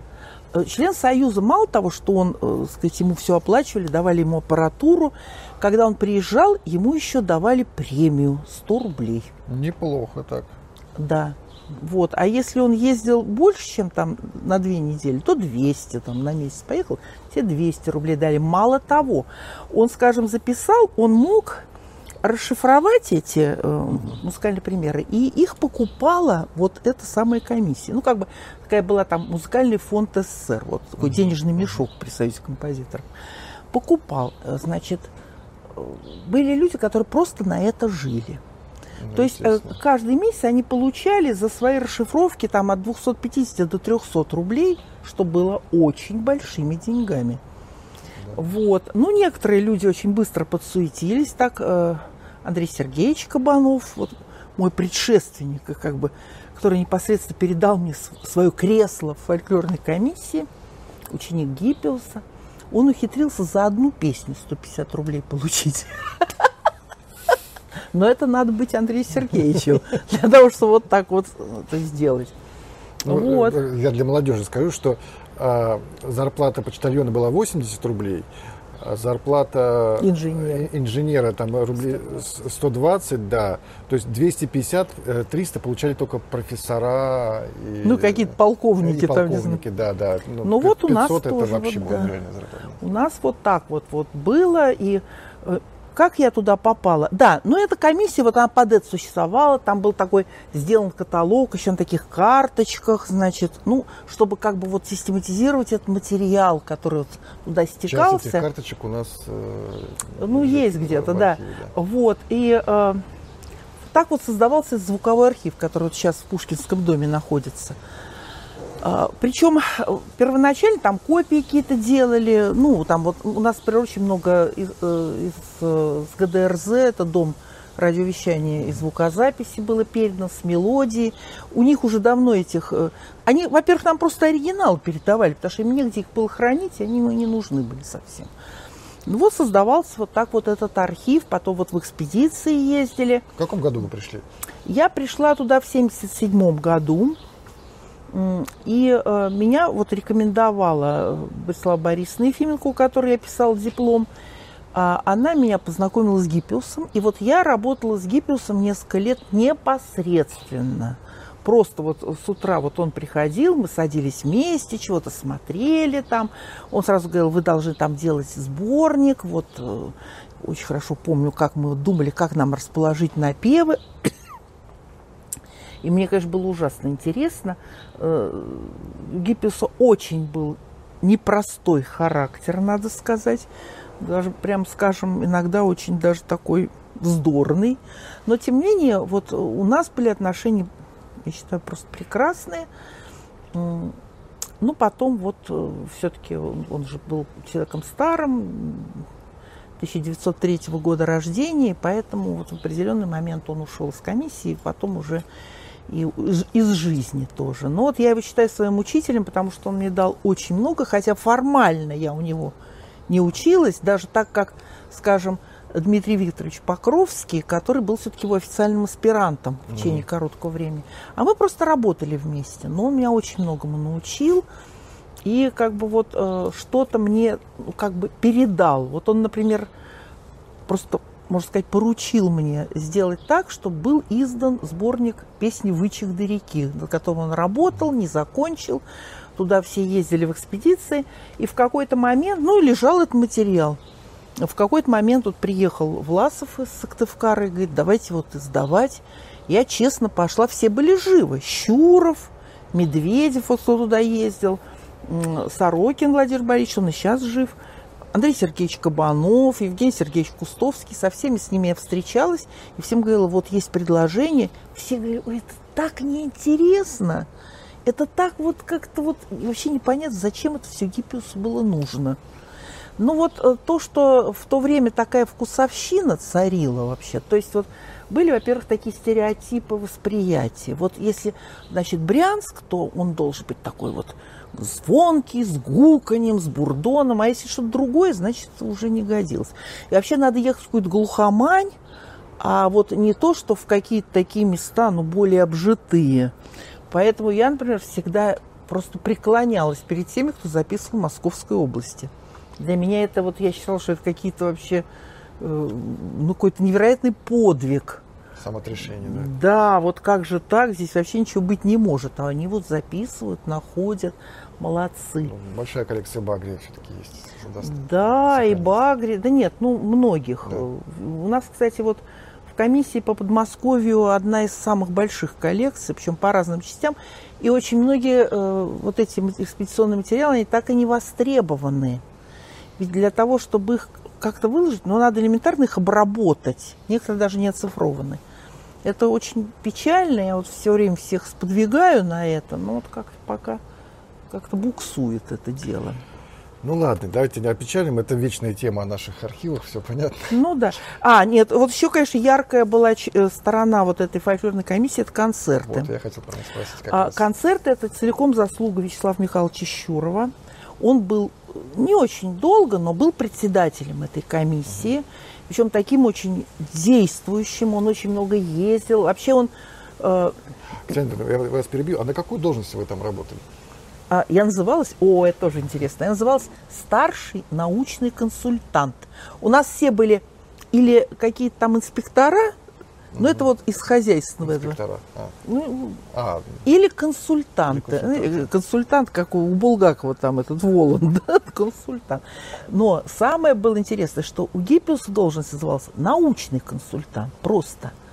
А вот Андрей Сергеевич Кабанов, следом за ним я, мы были старшие научные. Вот. И Гиппиусу это жутко не нравилось, но сделать он ничего не мог, потому что штатное расписание есть штатное расписание. У него там всякие надбавки были, понятное дело, но вот тем не менее. Нет, но в сетке-то он был выше или... Нет, в сетке Нет. он был ниже. Ниже? Ну, в зарплатной такой да, вот да. сетке. Но там, ну, там же, вот я говорю, такая автономная она как-то по своим законам жила. Ну, в общем, Щуров, он э, решил, что надо сделать качественные записи народных исполнителей, вот таких выдающихся. Но тогда было нельзя это сделать э, в деревне, надо было их привозить. Ну а раз привозить, так надо их еще и показать. Показать, да. Вот, собственно, так возникли концерты, которые, я считаю, что это э, вот они во многом породили фольклорное движение. Потом понятно, что э, это стало основой репертуара и там народно-хоровых отделений, и фольклорных ансамблей, потому что, скажем, ансамбль Покровского, он просто на этих материалах, вот он вырос. Потом у нас писались многоканальные записи, а это же просто золотое дно для исполнителей. Вот концерты. Концерты вел Щуров, потом Щуров вошел в конфликт с тогдашним председателем Союза Георгием Свиридовым – а тот был очень тяжелый человек, он просто вот всех, кто там что не так, разгонял. Вот, а дальше пришел вот Александр Викторович Медведев, привел Гиппиуса, тут меня взяли, и э, где-то года два-три концерты вели, какой-то концерт вел Покровский, какой-то концерт вел Кабанов, потом вместе со мной пришел Багрий, он или за полгода до меня пришел, или вот как-то одновременно, он там пару концертов провел, а потом стала я вести. Сколько вам лет было? Когда первый концерт да. стал вести, это был 79-й год, мне было 26 лет. 26 лет. Вот. Ну, а, а что удивляться? Гиппиус поехал в свою первую экспедицию, это был э, 26-й год, за Онежье. Угу. Вот, ему было 23 года. И как он нам говорил, у нас как говорит, приехал, во-первых, ты должен был доклад сделать перед экспедицией, что ты готов к ней и все знаешь про это место. Во-вторых, говорит, приехал через месяц статью на стол. Как хочешь. Вот, поэтому у них очень так все было разумно устроено. Ну, про концерты. Да, концерты. Я на, на первые концерты попадала еще, училась. А, в частности, вот я хорошо помню очень 73 год. А, нам тогда студентам вот приносили эти билеты, и мы где-то сидели там наверху на галерке, вот это все слушали. Но для меня было просто вот, вот что-то вот такое там где-то. А, а потом, когда вот я стала это вести, я считаю, что это мне просто жутко повезло, потому что это было огромное событие. Они приезжали на целую неделю. Это были репетиции, записи, такие сики на мелодии, на радио, многоканалки. Репетиции было две – перед концертом, причем на них собиралась вся э, музыкальная общественность, сидели с блокнотиками, там что-то это, все впечатления записывали. Значит, Гиппиус орал, потому что иногда было как? Э, ведь, ну, приходил фольклорист, что-то показывал, какую-то запись. Говорю, о, интересно, давай позовем. Потом привозили совершенно не то. И, что вы за хер? А эти стоят все что вы за херню тут мне привезли? Это что такое? Бабушки, значит, стоят вот так вот. Они его ужасно боялись, звали его Сценар. Сценар. Вот. Хорошо помню, как с ним сцепилась Марфа Арефьевна Сташеева из Ленова, вот, которую я привозила, Лукерина мать. Он говорит, ну вот вы тут это вот, вот вы тут это вот э, песня такая, Э, они, значит, песню с, с кукушкой, ну, пучок веток, вот они гурьбой как бы пляшут. А вы так вот кружочком, вот кружочком давайте, вот кружочком. Кем еще кружочком? У нас так отродясь не ходили. Она на него так, значит, стала наступать. Вот он так от нее раз, раз, раз, куда так быстренько. Щурова они воспринимали по-другому. Щурова они воспринимали как священника. Но у него же известно, что у него были какие-то там духовные лица в роду. И я просто слышу, а это, говорит, Катя батюшка насчет Панева исповедовал. Ну и, в общем, тут же были ансамбли, Покровский просто там э, не отходил, да, со своими. Как кто-то интересно, они его выхватывали куда-то в сторону, давай пой, тут что-то записывали. И сразу же брали это в свой репертуар. Вы были как организатор, да? Ну, я была как соорганизатор, скажем так, да. И вот должна была вести это все. Сначала это было непросто, потому что, э, во-первых, кто привозил их, там же при, приезжали какие-то местные эти, у них был свой взгляд на то. А я говорил то, что там с Гиппиусом обсуждали, им иногда это очень не нравилось, чрезвычайно. Ну, ничего, постепенно все образовалось. Вот, потом Дальше ушел Гиппиус, мы как-то это все продолжали. И, в общем, это продолжалось до а, развала уже, до 90-х годов, когда просто, ну, уже, во-первых, э, стали умирать исполнители лучшие, или они очень уже стали старые. И поэтому какое-то время концертов не было. Ну, примерно года там, с 91-го, вот, э, в течение там 9-10 лет. И вдруг нам в 2000 году Сорос дает деньги – на 7 концертов. И вот это была последняя серия, которую мы провели. Ну, собственно, в, в это время уже в комиссии никого не было, потому что нам с 94 -го года не платили зарплату. Остались только мы с Переслегиным. Он, э, ну, приходил как-то, что-то делал там. Э, у нас две дамы сидели, которые как бы руководство, а они сдавали у нас большое помещение в субаренду. И вот эти деньги, как бы они там где-то концентрировались. Ну, нам платили иногда за что-то. И вдруг оказалось, что все эти концерты мы должны делать с Переслегиным. Он сразу сказал, я буду делать только записи. И вот я была в ужасе, потому что это же надо всех было встречать и провожать, и возить на эти концерты, проводить репетиции, все. Это было очень тяжело. Но записи остались. Вот сейчас э, потихоньку их выкладывает Пушкинский дом на сайте фонограмм архива. Там уже выложено там четыре или пять? А, там три было выложено 3. в прошлом году. Уже следующие три, а, и вот сейчас следующие три, то есть уже их шесть. Шесть, да. Шесть выложено, и в этом году еще три будет выложено. Дальше не знаю, как будет, потому что э, оказывается, что никому это особенно кроме нас не нужно. Начинай запев, подпевай припев, интервью берут нынче люди F. Итак, фольклорная комиссия. Вот каким годом можно считать конец фольклорной комиссии? Когда, а, мы будем рассказывать историю про передачу материалов в э, Пушкинский дом? Да ради бога. Да. Э, фольклорная комиссия, она перестала, я считаю, существовать в 1994 году, когда перестали платить зарплату. Потому что дальше, значит, ну как, э, это же все обслуживать как-то надо. Вообще в 90-е годы, э, вот первую половину 90-х годов, мы жили очень неплохо. Вот именно за счет аренды. Угу. Там просто деньги текли рекой. Потом они стали аренду поднимать, и у нас все меньше и меньше денег. А поначалу мы же проводили международные конференции в это время. Мы принимали толпу иностранцев. Э, и... Все на аренду, да? Да! Причем проходило это все в домах творчества. Я говорю, иностранцы просто балдели абсолютно, приезжая в голодную такую вот Россию, эту вот нищую. И вдруг их в такие царские условия селили, это все вот э, проходило. Ну, как-то вот были контакты. Вот эти, это было-то важно. Считалось вот международный контакт. Это еще главное. Мы поедем туда, мы поедем за рубеж. Вот, э, Тамара Михайловна Павлова, которая вот э, уже в последние эти годы, она была хозяйкой всего этого Угу. Официальная должность была заведующей отделом фольклора Мусфонда, сначала СССР, потом. РСФСР, КССР. Распался, но э, понятно, то есть она и на деньгах, и на всем, но она очень незаурядным человеком. Была, по-моему, она жива, как мне сказали, до сих пор, хотя она 40-го года рождения, то есть уже преклонного возраста.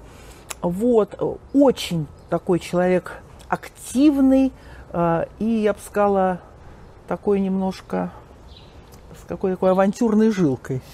Вот, поэтому многое у нас получалось как-то. А, но вот э, дальше что? Я вдруг поняла, что она хочет архив продать. Ну, потому что почему-то у всех была иллюзия, что это все очень дорого стоит. Вот я хорошо помню, как к нам пришла э, Надежда Георгиевна Бабкина – причем, ну я же Надежда Георгиевна по сцене представляла, как вот мы все, приходит королева, гладко зачесанные волосы, одета просто вот, ну как английская леди, с такой вот ниткой жемчуга. А, значит, села, мы с ней начали разговаривать, и я вдруг понимаю, что она прекрасно разбирается в фольклоре.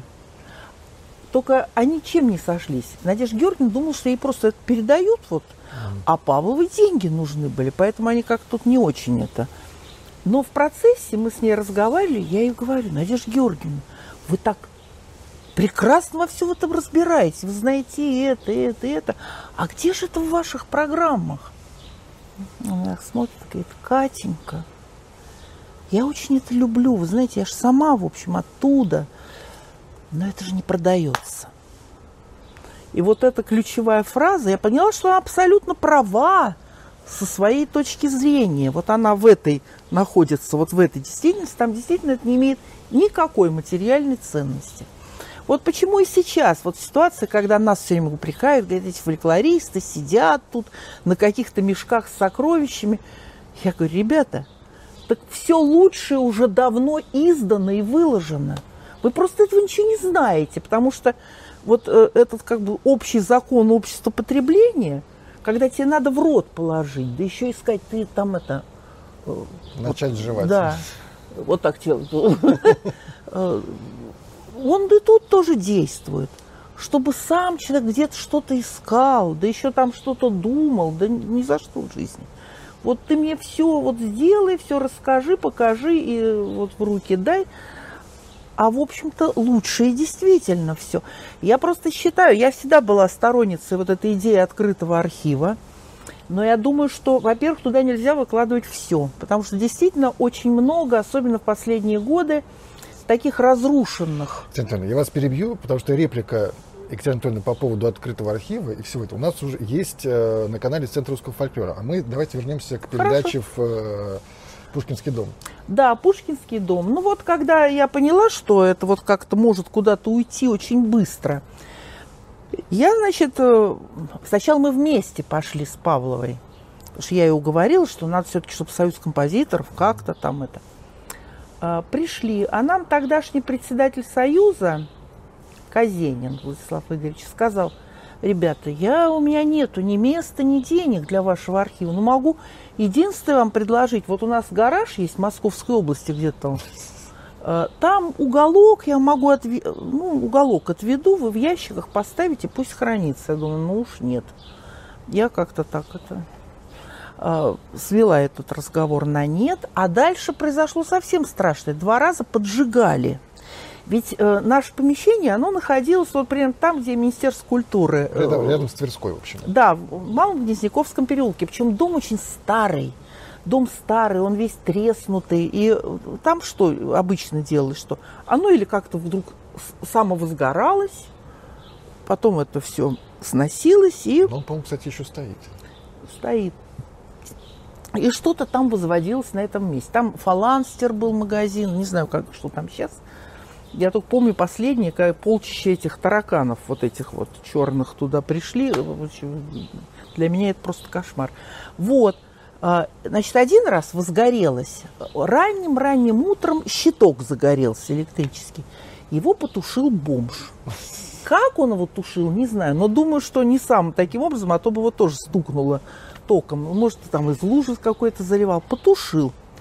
Второй раз возгорелось ночью на чердаке. Туда же надо было. Тут тоже э, совершенно случайно. У нас там, э, там же масса была организаций. В одной работал очень интеллигентный такой, культурный человек, пожилой такой, но очень любвеобильный. И он туда приводил дам. И вот он с очередной дамой, они как раз почувствовав запах, полезли потушили это ночью. Ну, тут я поняла, что уже дальше уже просто невозможно. Э, куда? Ну, значит, Московская консерватория, мы все знали, что там никто потом ничего от них не получит, даже прослушать невозможно. Это сейчас там хорошие сотрудники, вот, с которыми можно, в общем, вести диалог приятный. Э, Гнесинскую академию я хорошо знал там ситуацию, знал, что там тоже может это все не сохраниться, потому что э, ведь всегда важно, во-первых, как относится начальство и какие возможности у организации есть чисто вот такие технически. Там этих возможностей не было. Ну, что-то, естественно, мы с ними э, сотрудничали, что-то у них было в копиях, что-то у нас из их материалов было в копиях. Но я дружила уже с фонограмм-архивом, потому что это тоже отдельная тема, потому что где-то в 70-е годы мечта всех фольклористов была поехать в экспедицию со звукоинженером из фонограмм-архива.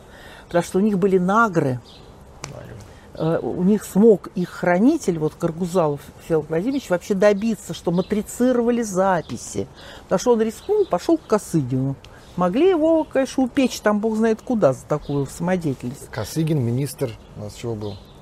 Председатель Совета Министров, премьер-министр. А, премьер-министр, да, на секундочку. Вот, но он выделил деньги на это, поэтому были закуплены СТМы, там всякие какие-то штудеры, то есть такие солидные большие магнитофоны, нагры в большом количестве. Это потрясающе. И, и вот поехать со звукоинженером с нагрой, хотя он очень тяжелый магнитофон, но он как раз мог дать нужное качество записи. И со вот... звукоинженером Александром ну, Александр Валентинович, там, там их было трое. Вот э, Горольд Валентинович Матвеев, самый такой у них вот был. Потом вот Осипов, он, в общем-то, его ученик, и был еще Владимир Павлович Шиф. Вот их было трое. Они были на расхват, просто очередь стояла. Но поскольку я дружила со всем фонограмм-архивом, а там еще сложилось как, в Москве в основном фольклором занимались женщины, а в Петербурге больше мужчины. Поэтому у нас как-то очень такие были органичные отношения. У меня были друзья там. А, и, в общем, вот э, я потом подумала, а, собственно говоря, почему не передать архив Пушкинский дом? В конце концов, там же хранителем был Гиппиус. Собственно говоря, когда этот архив, он, он ведь э, он формировался еще в институте, э, как он там, этнографии. А потом был передан. И вот уже там, в Пушкинском доме, был хранителем Гиппиус до военный период. И как бы это вот напрямую связано да, было бы. Же, насколько я читал, он в 46-м году а он, он во время войны переехал в Москву. Москву да. Ну, собственно, он же был в блокаде, угу. еле выжил там и переехал. А перед войной он там работал. И, кстати, вот это известный факт, что он под обстрелом через Дворцовый мост носил эти валики в кладовые Эрмитажи, подвалы. Это все знали, что вот а, было такое.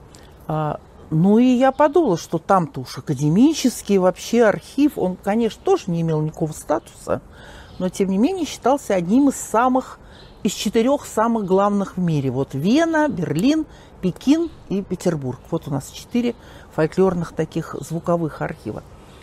А, ну, я сказала, да, давайте, там все такое. Юрий Иванович Марченко, который тогда как-то этим всем ведал.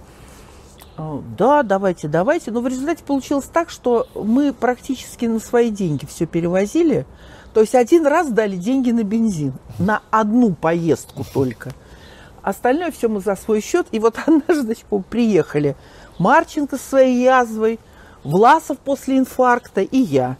И вот мы должны были это все таскать, значит. Но, тем не менее, вот таскали перевозили.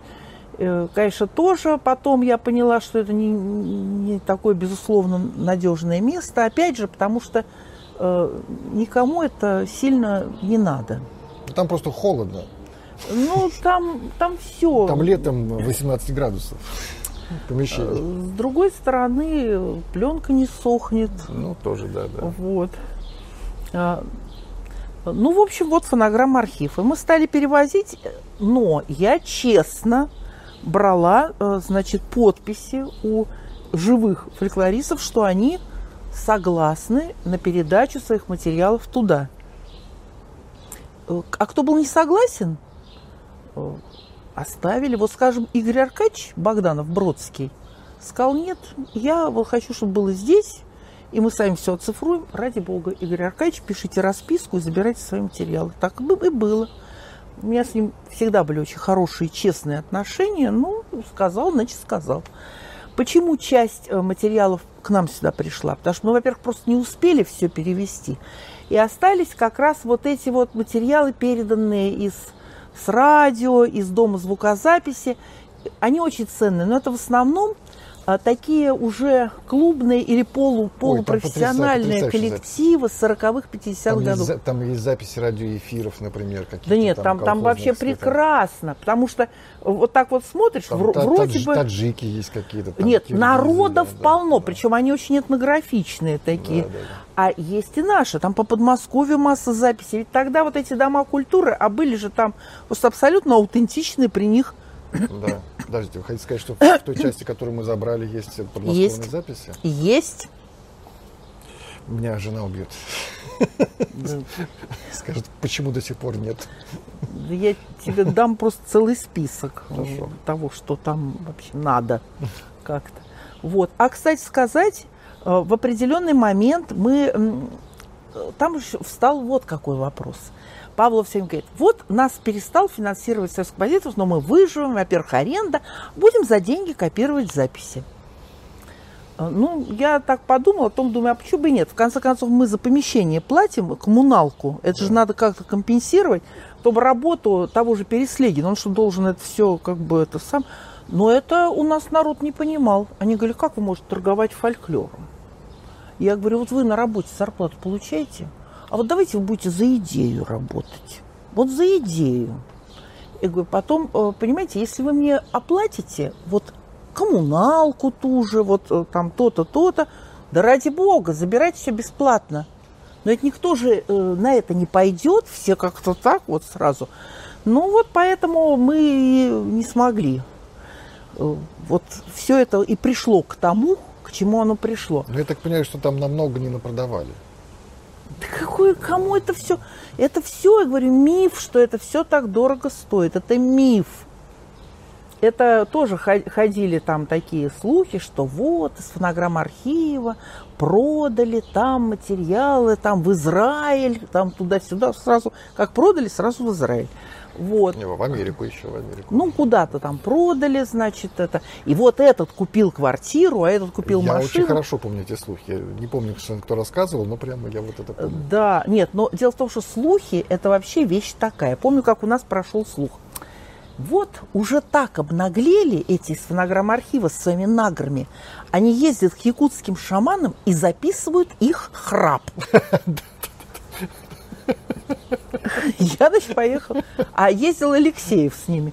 Да, говорит, вот он спит, а они включают и записывают, как он храпит. Им пленку девать просто некуда. А нам там, значит, это... Вот, я говорю, ребята, это как? Да нет, Просто Эдуард Ефимович нам внушил, что он во сне может медитировать. И, так сказать, вот какие-то музыкальные жанры, там, так сказать, вот, интонировать, там что-то. Вот, вот так вот рождаются, значит, слухи. Э, поэтому это все. Вроде бы, вроде бы что-то и было, но совсем не это. Да. Начинай запев,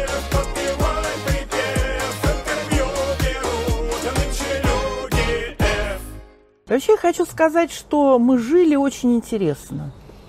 Это вот э, нам как бы вот эта э, деятельность наша, которая требовала, конечно, невероятного энтузиазма, потому что без энтузиазма просто этим нельзя заниматься. А, с другой стороны, она давала вот какие-то такие э, явления в нашей жизни, вот, которые ее делали чрезвычайно интересной, богатой, разнообразной. Мне кажется, что сейчас как-то все поскучнее немножко. Ну, как так более обычно уже пошло. Вот. Кроме того, тогда вот на наших глазах это все возникали эти ансамбли, рождалось это движение, э, как-то вот народ ходил по улицам, там орал эти песни везде, в метро, там, сям. Э, значит, э, на нас так смотрели, как-то так немножко. Ну, я хорошо помню, как я сама пришла на каледование, значит, еще у меня было такое роскошное пальто с такой меховой шляпой, а тут была такая маска какая-то мерзкая, ну, типа бабы-яги какой-то. Я прям по улице так шла.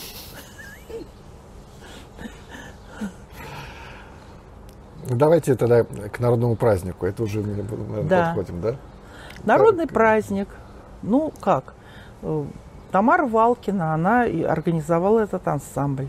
Она очень хорошо была знакома и с Покровским, и, главное, с его матерью. Она у нее училась.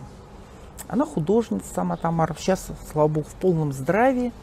И вот она решила, ну, отчасти, я думаю, в пику Покровскому, вот организовать какой-то такой ансамбль. Она позвала людей, позвала Костину. Причем Костину как раз выгнал Покровский.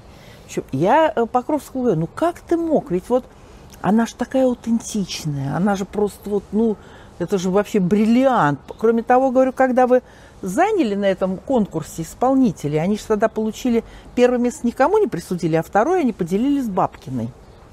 Но это уже тогда было, в общем, совершенно невероятно. Я говорю, во многом благодаря ей, она же абсолютно вот как аутентичная исполнительница. Она посмотрела, говорит, ты с ней сколько, говорит, года два там поешь, вот еще года три попоешь и поймешь. Ну, тогда э, это было как бы непонятно. Потому что все, вот этот первый состав народного праздника, это такие вот чрезвычайно сильно одаренные индивидуальные люди.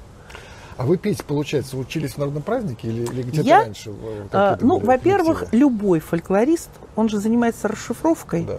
И когда ты все время вот это слушаешь, ну ты же без конца это слушаешь, чтобы это перевести на ноты, это в тебе начинает звучать.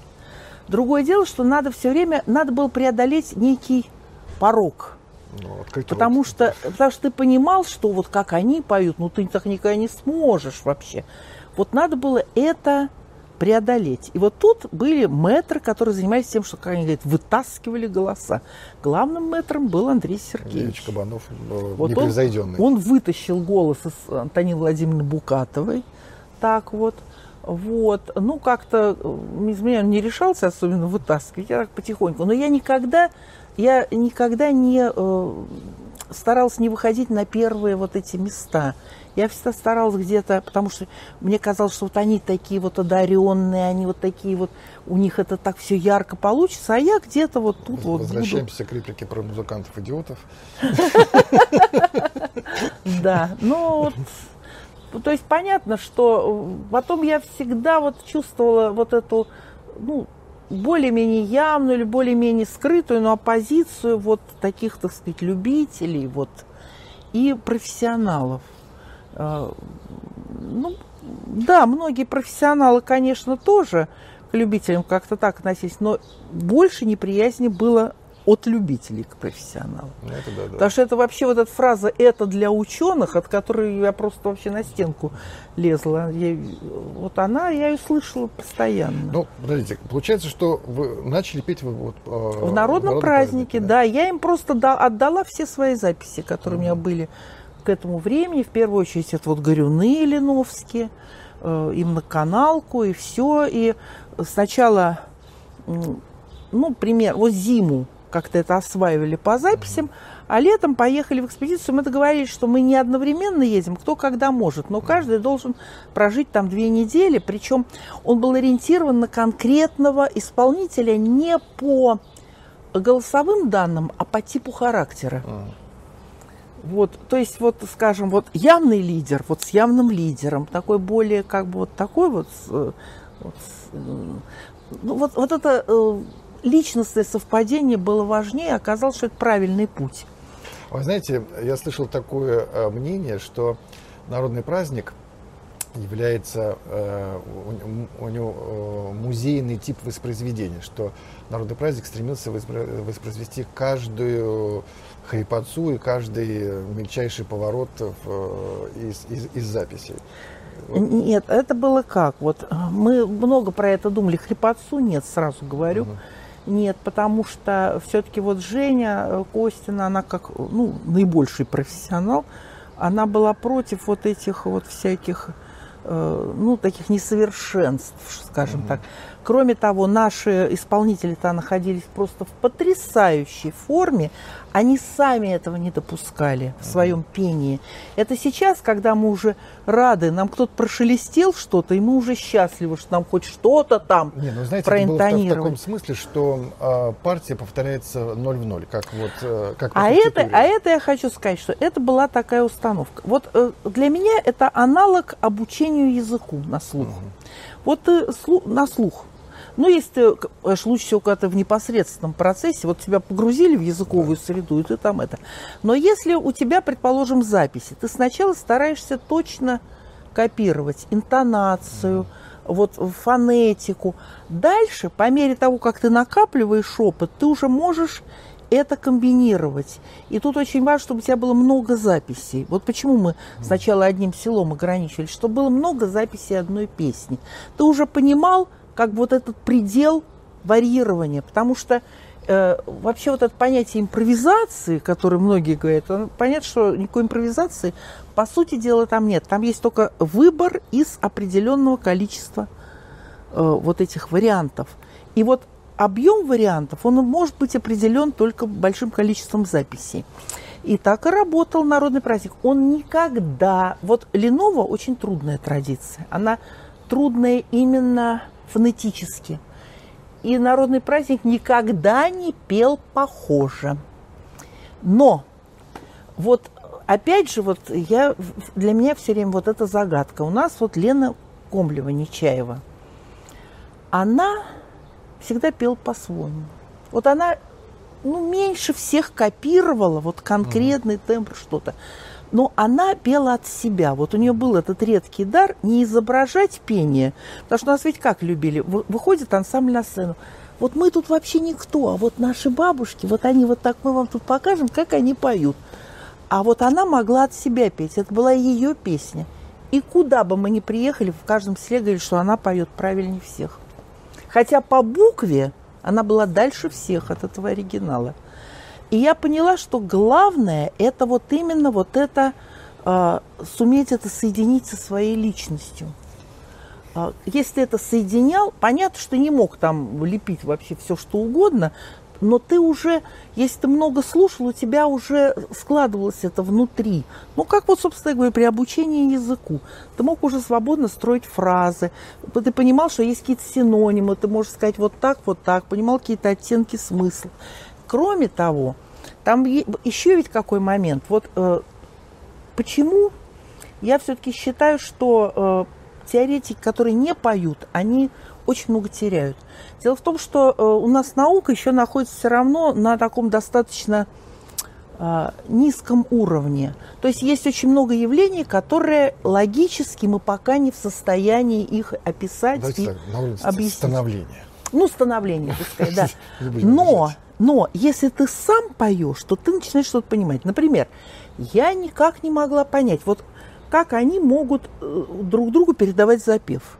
Вот один запевает, вдруг раз другой начал запевать. Как это они вообще скоординировались? А когда ты поешь, ты понимаешь, потому что ты чувствуешь человека. Ты вот чувствуешь, когда у него наступает энергетический спад, и вот ты можешь здесь как-то выйти.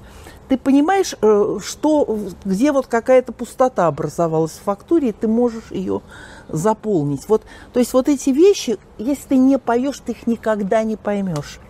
И более того, я вообще считаю, что изучать многоголосие, если ты сам не поешь, ты не сможешь. Вот ты не сможешь, потому что здесь очень важно от того, как они сами осознают свое пение. Вот э, ты спросишь, сколько у вас здесь голосов? Они скажут, тебе один. А иногда вроде то же самое, они скажут два.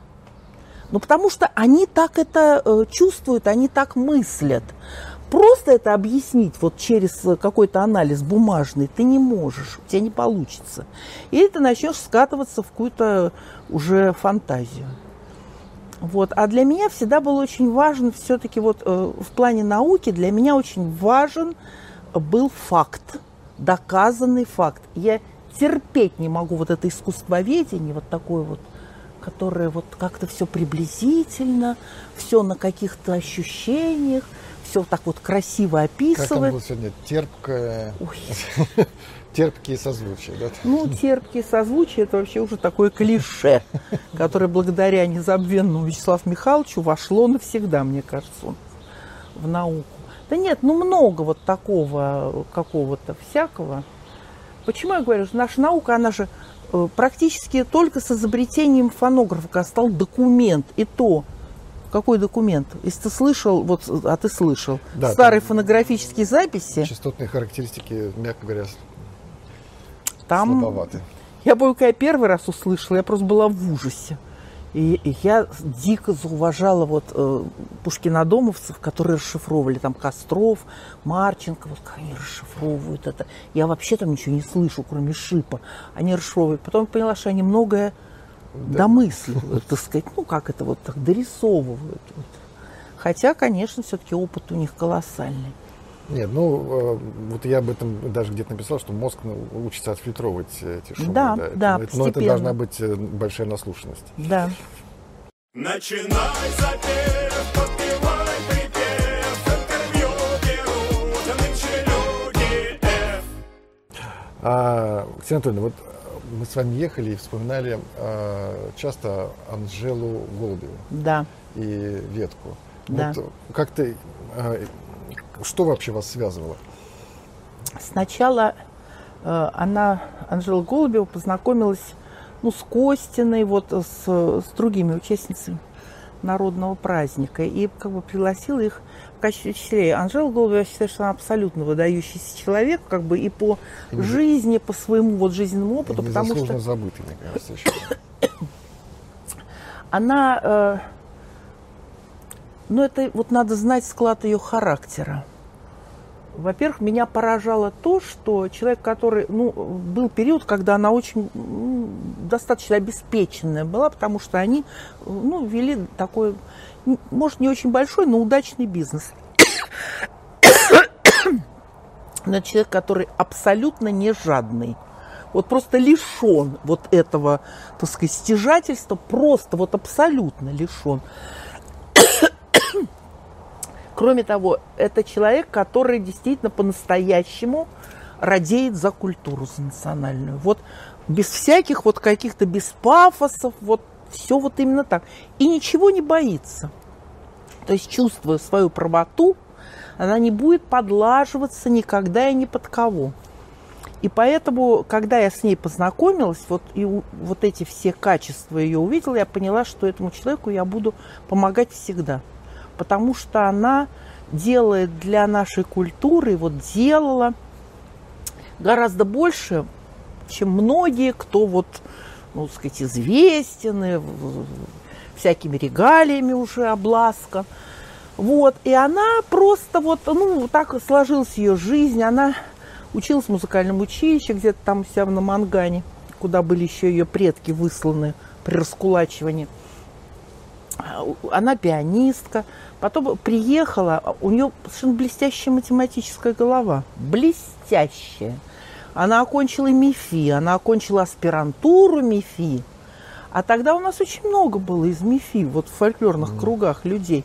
И вообще для меня это тоже загадка. Если даже выходить за наш круг, среди фольклористов, в том числе и за рубежом, очень много физиков. Вот, видимо, какой-то там вот что-то вот есть, что вот как-то вот их приводит в этот круг. И вот она просто сначала была директором такого подросткового клуба, причем все дети были из неблагополучных семей. Она их просто приобщала к культуре, даже не только к фольклору. Какие-то экскурсии, там, музеи, туда-сюда. Потом вот фольклором она ну, абсолютно вот, им, вот с такой вот, она всегда вот что-то новое, что я любила, а вот отдавалась полностью этому. И вот так же было и здесь, и ведь ветка, это была настоящая школа. Причем очень правильно э, занимались э, с ними, потому что их никто не заставлял сразу петь. Они играли в какие-то игры, они плясали. А, Они вот осваивали азы вот этой вот ну, культуры такой, вот там вышивка, бисероплетение, игра на инструментах, там что-то. Э, Они стали ездить в экспедиции, и она все время привлекала людей, которые могли дать им эти знания. И я с ними работала. Я хочу сказать, что из экспедиций, в экспедициях они работали лучше, чем студенты-первокурсники Академии Гнесиных. Потому что у них была больше увлеченность этим. Мотивация. Вот, и, но, к сожалению, архив э, ветки, а он достаточно большой, он куда-то пропал. А разве он не перешел в Дербиновку? Частично, но в небольшом объеме. Но где-то он у кого-то там в каких В общем, Анжела не смогла его как бы достать, чтобы... А у нее была вот, было желание его к нам поместить вот э, как-то в наш архив передать. Но не вышло, не сложилось. И вот, э, да, я считаю, что она просто такой вот выдающийся деятель нашей культуры. Это на самом деле так и есть. Но другое дело, что она, она всегда была свободна в таких вот устремлениях. Сначала занималась фольклором. Ей хотелось чего? Вот, говорю, к каким-то материальным вещам она была равнодушна. Но ей хотелось, чтобы ценили ее, вот как кто-то ценил. А э, люди в основном не ценили. Говорили, ну ты тут это, твое дело деньги давай, а мы тут сами разберемся. Ну поэтому это вообще. Я-то правильно понимаю, что благодаря ей народный праздник выезжал в, в какие-то заграничные поездки? Да, но не сам по себе народный праздник, а как учителя вот этих детей. Он- там и было как раз вот сильно то, что это были очень разные возрасты. Вот разновозрастные люди, причем в эту орбиту попадали и те, кто даже и петь-то не мог иногда. Но они могли делать что-то другое. Или очень хорошо плясать. Или вот когда она все больше стала увлекаться театром. Сначала фольклорным театром. А, вот были люди, которые могли хорошо вот как бы играть. Э, Ведь тогда у нее, можно сказать, на ветке вырос вот Панков, который сейчас стал таким вообще модным э, режиссером московским. И он как бы забыл обо всем своем фольклорном прошлом, просто он и не вспоминает. Как вот где-то он сказал, э, да, вот когда я был подростком, один дедушка в Курской области, вот он, я думаю, вот, а как ты попал в эту Курскую область к этому дедушке? Вот просто, вот, вот, ну просто, вот как? Но он этих людей не вспоминает, он о них, э, ну, они, ему как бы, они в другой находятся жизни, И- а он там, он там просто рос. Он сначала э, делал эти театрализованные программы, потом все больше вносил в них какого-то элемента профессионального театра. Сегодня было очень интересно. И, и там была масса находок. Вот в этой области я считаю, что ветка э, это другое направление, но они не меньше сделали, чем Сысоева со своими. Просто Сысоева такой наивный театр. А у этих был театр с четкой фольклорной основой, но при том с элементами абсолютно профессионального, такого режиссерского вот Если не ошибаюсь, у нас есть одна, один спектакль на YouTube-канале Центра русского фольклора. Ну, может быть, у меня есть что-то на дисках. Вообще все это у Шилина есть, потому что он же, он очень э, сотрудничал с Веткой, особенно вот на этом уровне театральном, много делал. Но там были какие-то курьезные вещи уже на вот последних этапах. Была задача поставить фольклорного Гамлета. Да. да. Вот, э, тоже задачу передо мной поставили. Я сначала, у меня просто глаза на лоб вылезли. Но я как-то вот как привыкла. Вот задача поставлена, надо попробовать ее решить. Ксения Анатольевна играла мать Гамлета. Я Ну. надеюсь, мы выложим все-таки, если не забанят. Вот. А, Я стала думать, такой фольклорный Гамлет. Потом я вспомнила, как у нас, а я уже тогда с Институтом искусствознания уже как бы вот была завязана. Один театровед нас сказал, Гамлет это, говорит, вообще уникальная вещь, потому что это универсальный э, материал для эксперимента. Вот как ты Гамлета не поставь, все равно и будет Гамлет. И действительно мы видим, уж и так ставили, и так, и на саксофоне он играл, и вообще человек. Но это был узнаваемый Гамлет. Я думаю, ну а почему не попробовать вот э, так сделать? В конце концов, у каждого народа есть такие жанры, как плач и колыбельные, а там это вполне как бы укладывается. А, могут быть какие-то просто импровизации, могут быть канты, которые пришли к нам из Европы, и пока они шли, это как раз вот где-то э, в ту эпоху нас и погружает. И вот мы сделали, я считаю, очень даже интересный спектакль. В случае он... и самое интересное, что там и- играли в этом спектакле и профессиональные актеры, известные такие, и совершенно непрофессиональные. Вот. А меня уже там позвали, ну, как бы я особенно-то и не рвалась туда, но просто режиссерша, она как бы, она отчасти видела во мне такое свое альтер-эго. Мы с ней такие немножко похожие чем-то вот были, и она вот решила, ну, сама она не будет играть. Как ее звали? Ника Косенкова. Вот. А, а мне было интереснее всего что? Вот эти периоды, во-первых, когда работали с голосом, у нее была своя система работы с голосом, я говорю, как нас учили говорить низким голосом. Мы же до этого вот, вот все вот такими голосами говорили, вот вообще, ну как бы вот, потому что э, мы такие были юные, себя такими видели и вообще как-то стеснялись. Она говорит, трагедию так играть нельзя. Трагедию надо играть низким голосом. Вообще низкий голос – это знак власти. Вот попробуйте вот прийти и говорить низким голосом. Я тут же пошла в институт искусствознания и стала говорить низким голосом. Меня народ стал шарахаться, но как-то они так по-другому немножко стали меня воспринимать действительно. А, и второе – это пластика. С нами работал режиссер по пластике, у которого вообще он приехал из Улан-Удэ, и у них вообще там был какой-то свой пластический театр, который еще как-то вот какие-то традиции вот этого китайского цирка и всего. Нет, но его актер это просто был высший пилотаж. Но он и нас очень многому научил. Он нас научил вот работать. э, Мы-то, я помню, приходили, и в течение четырех часов у нас только разминка была. Четыре часа разминка. Сначала час – это массаж биоактивных точек. О, Господи. Потом вот всякие какие-то элементы, там, я не знаю, каких-то восточных там гимнастик, вот чего-то такого. Или кого-то тебе давал задание, там, скажем, вот ты э, сейчас, ну, какую-то музыку ставил, ты, говорит, вот импровизируй под эту музыку так, чтобы у тебя двигалась только левая рука и там правая нога. И все, остальное все должно быть совершенно... Вот, вот такие какие-то вещи. То есть добивался вот такой вот э, выразительности внешней, вот э, особую какую-то походку нам ставил. Это, это все. Я вообще считал, что это вот какой-то такой опыт необыкновенный. Ведь не каждому удается уже тебе полтинник вот такое вот э, новое приобрести. Была же потом комиссия какая-то из э, ГИИ, да? По поводу этого Э, спектакля. Ну да, нас показывали на шекспировской комиссии. Еще в процессе мы еще там не было еще таких разводок сценических, просто вот какие-то там моменты. Ну, да, показывали. У меня был совершенно замечательный партнер, который играл Клавдия.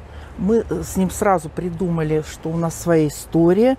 Самое интересное, что потом я эту историю прочитала. Есть такая повесть, забыла кого, вот очень известного западного писателя, небольшая, которая называется «Клавдия Гертруда». Собственно говоря, там рассказывается обо всем, что было до Гамлета. И мы, оказывается, все придумали вот как там. То есть, что Угадали. королева – это именно она, а они никакие не короли, ее эти мужья, она их делала королями. И вообще вот это такая история вот какой-то совершенно вот такой вот любви какой-то, вот такой и преступный, и сильный, и вот неотвратимый, и всякой. И вот нам было интересно. Он меня учил, потому что он профессиональный актер. Вот это ты не так делай, а вот это вот так, а вот это. И вообще, я считаю, что это замечательное было время. Начинай запев, подпевай припев, интервью берут нынче люди F. И мы плавно переходим к русской музыке. Ну да, русская музыка. Почему, Когда... э, Почему я ушла из народного праздника? А, ну, все как-то... Ну, это 95-й, вот 96-й, вот так вот. э, к этому моменту. Ну, во-первых, все ведь меняется. Все имеет начало, имеет конец. Вот эта высокая степень индивидуальной одаренности, которая была внутри народного праздника, она в какой-то момент начала его разрывать. Ну, когда каждый уже достигает такой степени, когда он выходит, для него индивидуальное становится важнее общего. То есть у людей появились свои круги учеников, каких-то вот свои связи в ансамблях. Потом они набрали, э, вот, ну, собственно, тех, кто сейчас с ними поет. И э, у нас начались какие-то мелкие такие выяснения там отношений. Я в какой-то момент поняла, что я там не сильно нужна. Что они прекрасно уже справятся без меня. Ну, я им сказала, я говорю, что я всегда, если надо, помогу, но вы давайте там своим путем идите. Но дальше получалось как? Во-первых, мы продолжали работать в ветке. И, собственно говоря, русскую музыку сделала Анжела Голубева. Потому что она нас соединила. Это мы все были как ансамбль педагогов. Вот какие-то в ее программах, какие-то вещи мы. Она нам внедрила Юлю Бовину, которой мы были сначала все против. Ну, собственно, кто все? Таня, Володя, Переслеги, да и я. Потому что она была моложе, она такая яркая, молодая. И, кроме того, она была связана с этим сомнительным, как мы считали, эстрадным коллективом «Русская карусель», который вот они там значит, вот, в Англии там выступали. Но потом мы ее очень сильно полюбили, мы стали прямо родственниками. Я вот крестная ее дочери. И она привела к нам Володю Алексеева. Ну, Володя Алексеев был, конечно, самый крутой профессионал. Во-первых, он закончил народный хор. Во-вторых, он пел у Покровского в основном составе. И в фильме вот в этом вот, там, с Сидоровым, когда они, он там э, существует. И вообще э, Володя очень талантливый человек, и как человек очень такой вот хороший. Он очень ценил наш круг, хотя ему не все нравилось, что мы делаем, но он с нами как бы делал это же. К сожалению, вот э, судьба ему отвела очень короткий срок, но был период вот просто такой для нас вот дорогой. Потом мы, в принципе, э, создали ансамбль на других основаниях. Вот если народный праздник, это была женская, обрядовая культура, ориентированная на славянскую архаику, а, то народный праздник пел 18 век. Э, Русская, русская русская музыка. Это 18 век, век. да. Вот именно 18 век – это то время, когда, э, во-первых, вообще много каких-то разных форм возникало. А, э, время, когда вот э, рассвет начался, протяжные песни, когда вот обозначились мужская и женская сфера культуры, вот и в пении особенно, и вот это многоголосие, и все. И вот все это мы старались как-то.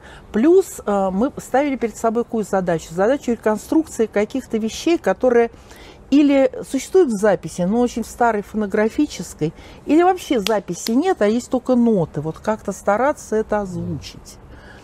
А, Вот. Очень много у нас было просто таких вот духовных каких-то программ, причем именно куда мы включали и духоборцев, и молокан, а, и старобряческое какое-то пение. И мы очень много ездили за рубеж. Но это опять же, вот не потому, что у нас там какие-то были там супер гастроли, а просто вот какие-то связи э, такие профессиональные, дружеские. И э, это была вот такая очень прочная семья. Вот просто очень прочная, которая вот какими-то уже... Вот я их всех воспринимал как родственников. Да, я попадал на репетиции русской музыки. Это просто встреча родственников.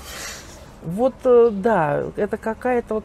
Ну и плюс, действительно, ну, нам кое-что удалось сделать. Вот э, я считаю, что вот эта реконструкция свадьбы в селе Большебыково, это, конечно, одно из главных наших достижений, потому что аналогов нет. А почему э, русская музыка вот так избрала себе Большебыкова? Что так? А, Сколько вы раз туда съездили? А я скажу, это шло вообще от меня. Почему? Я тогда вот э, озаботилась мыслью о динамике вот, культурных традиций.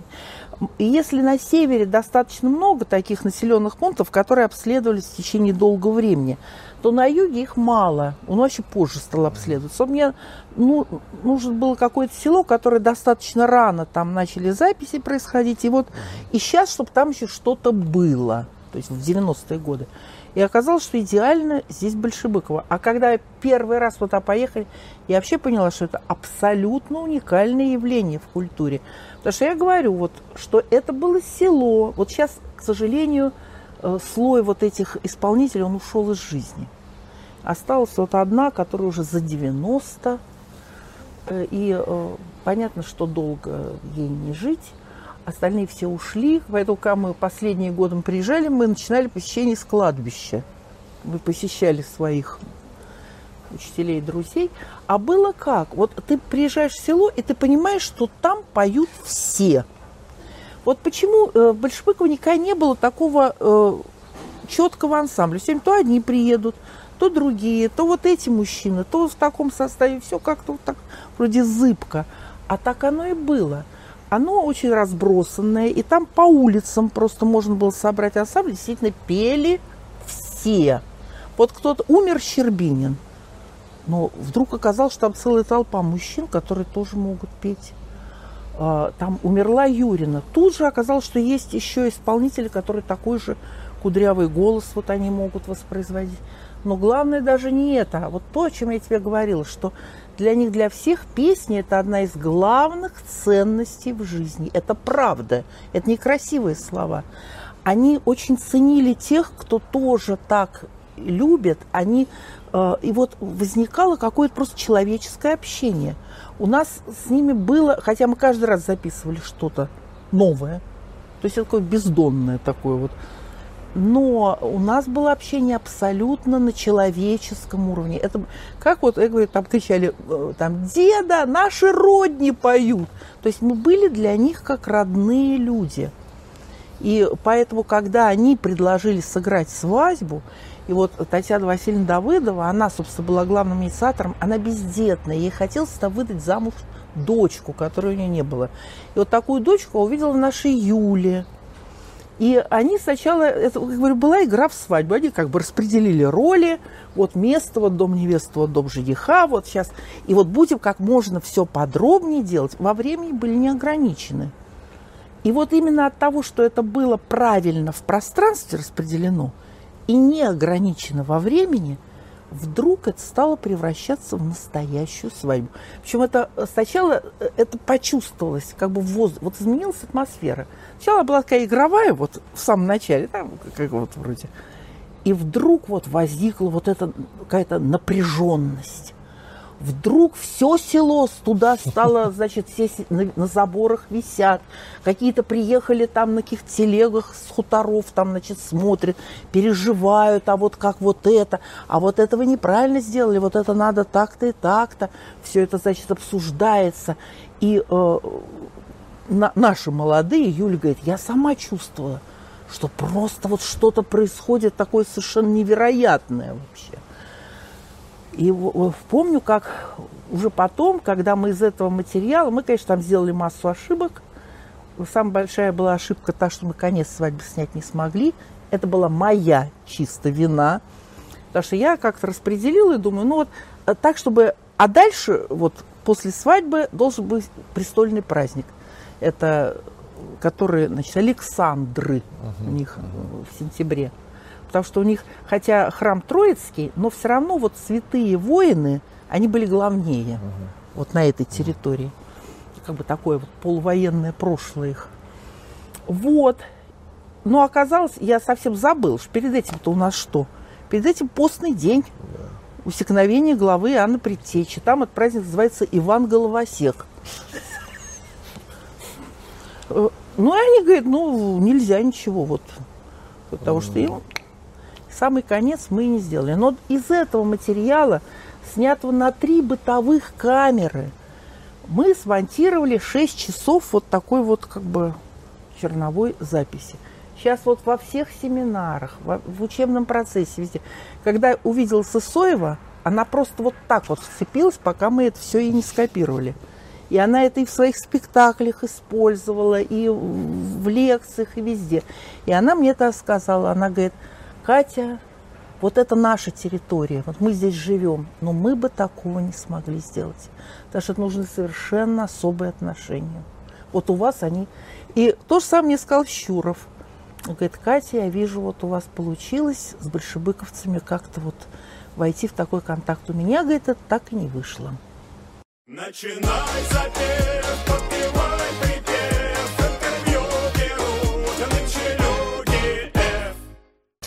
какой-то момент своей жизни, я не знаю точно года, вы вышли замуж за Карина Саркисовича Да. Геворкяна и стали Ксения Анатольевна Геворкян. Да, Да. я была Геворкян, Демиденко, это моя девичья фамилия, и Дорохова, как вы говорили. Это только вот Шишкина такая, потому что она была Пугина, Проскурякова, Шишкина, еще и Фишер. Я говорю, так мы множим наши ряды. Нас немного, но вот как бы мы У вас делаем все, да, что двое можем. замечательных сыновей. Вот а, а, Карин Саркисович Геворкян – это знаменитый режиссер. Ну, не так уж он знаменит, Ну, но, достаточно но я знаменит. считаю, что он снял одну гениальную картину. Это «Пеги, пес, бегущий краем моря». Она абсолютно непревзойденная. И э, этнографы, которые видели, они считают это этнографическим кино. Ну и вообще само явление, когда 90-е годы, да, полный развал, вообще в том числе все народы как вдруг ощетинились друг против друга. И в этот момент собрались, значит, режиссер армянин, там сценарист киргиз, какие-то актеры, буряты, тувинцы, там кто угодно, композитор венгр.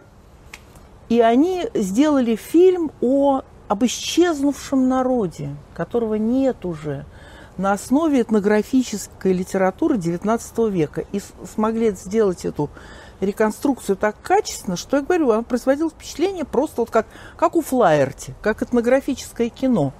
Вот если вы посмотрите, оно есть в интернете, то совершенно четко. Я вчера пролистал, как минимум, не, не смог посмотреть. Вот, э, но с Кареду мы познакомились.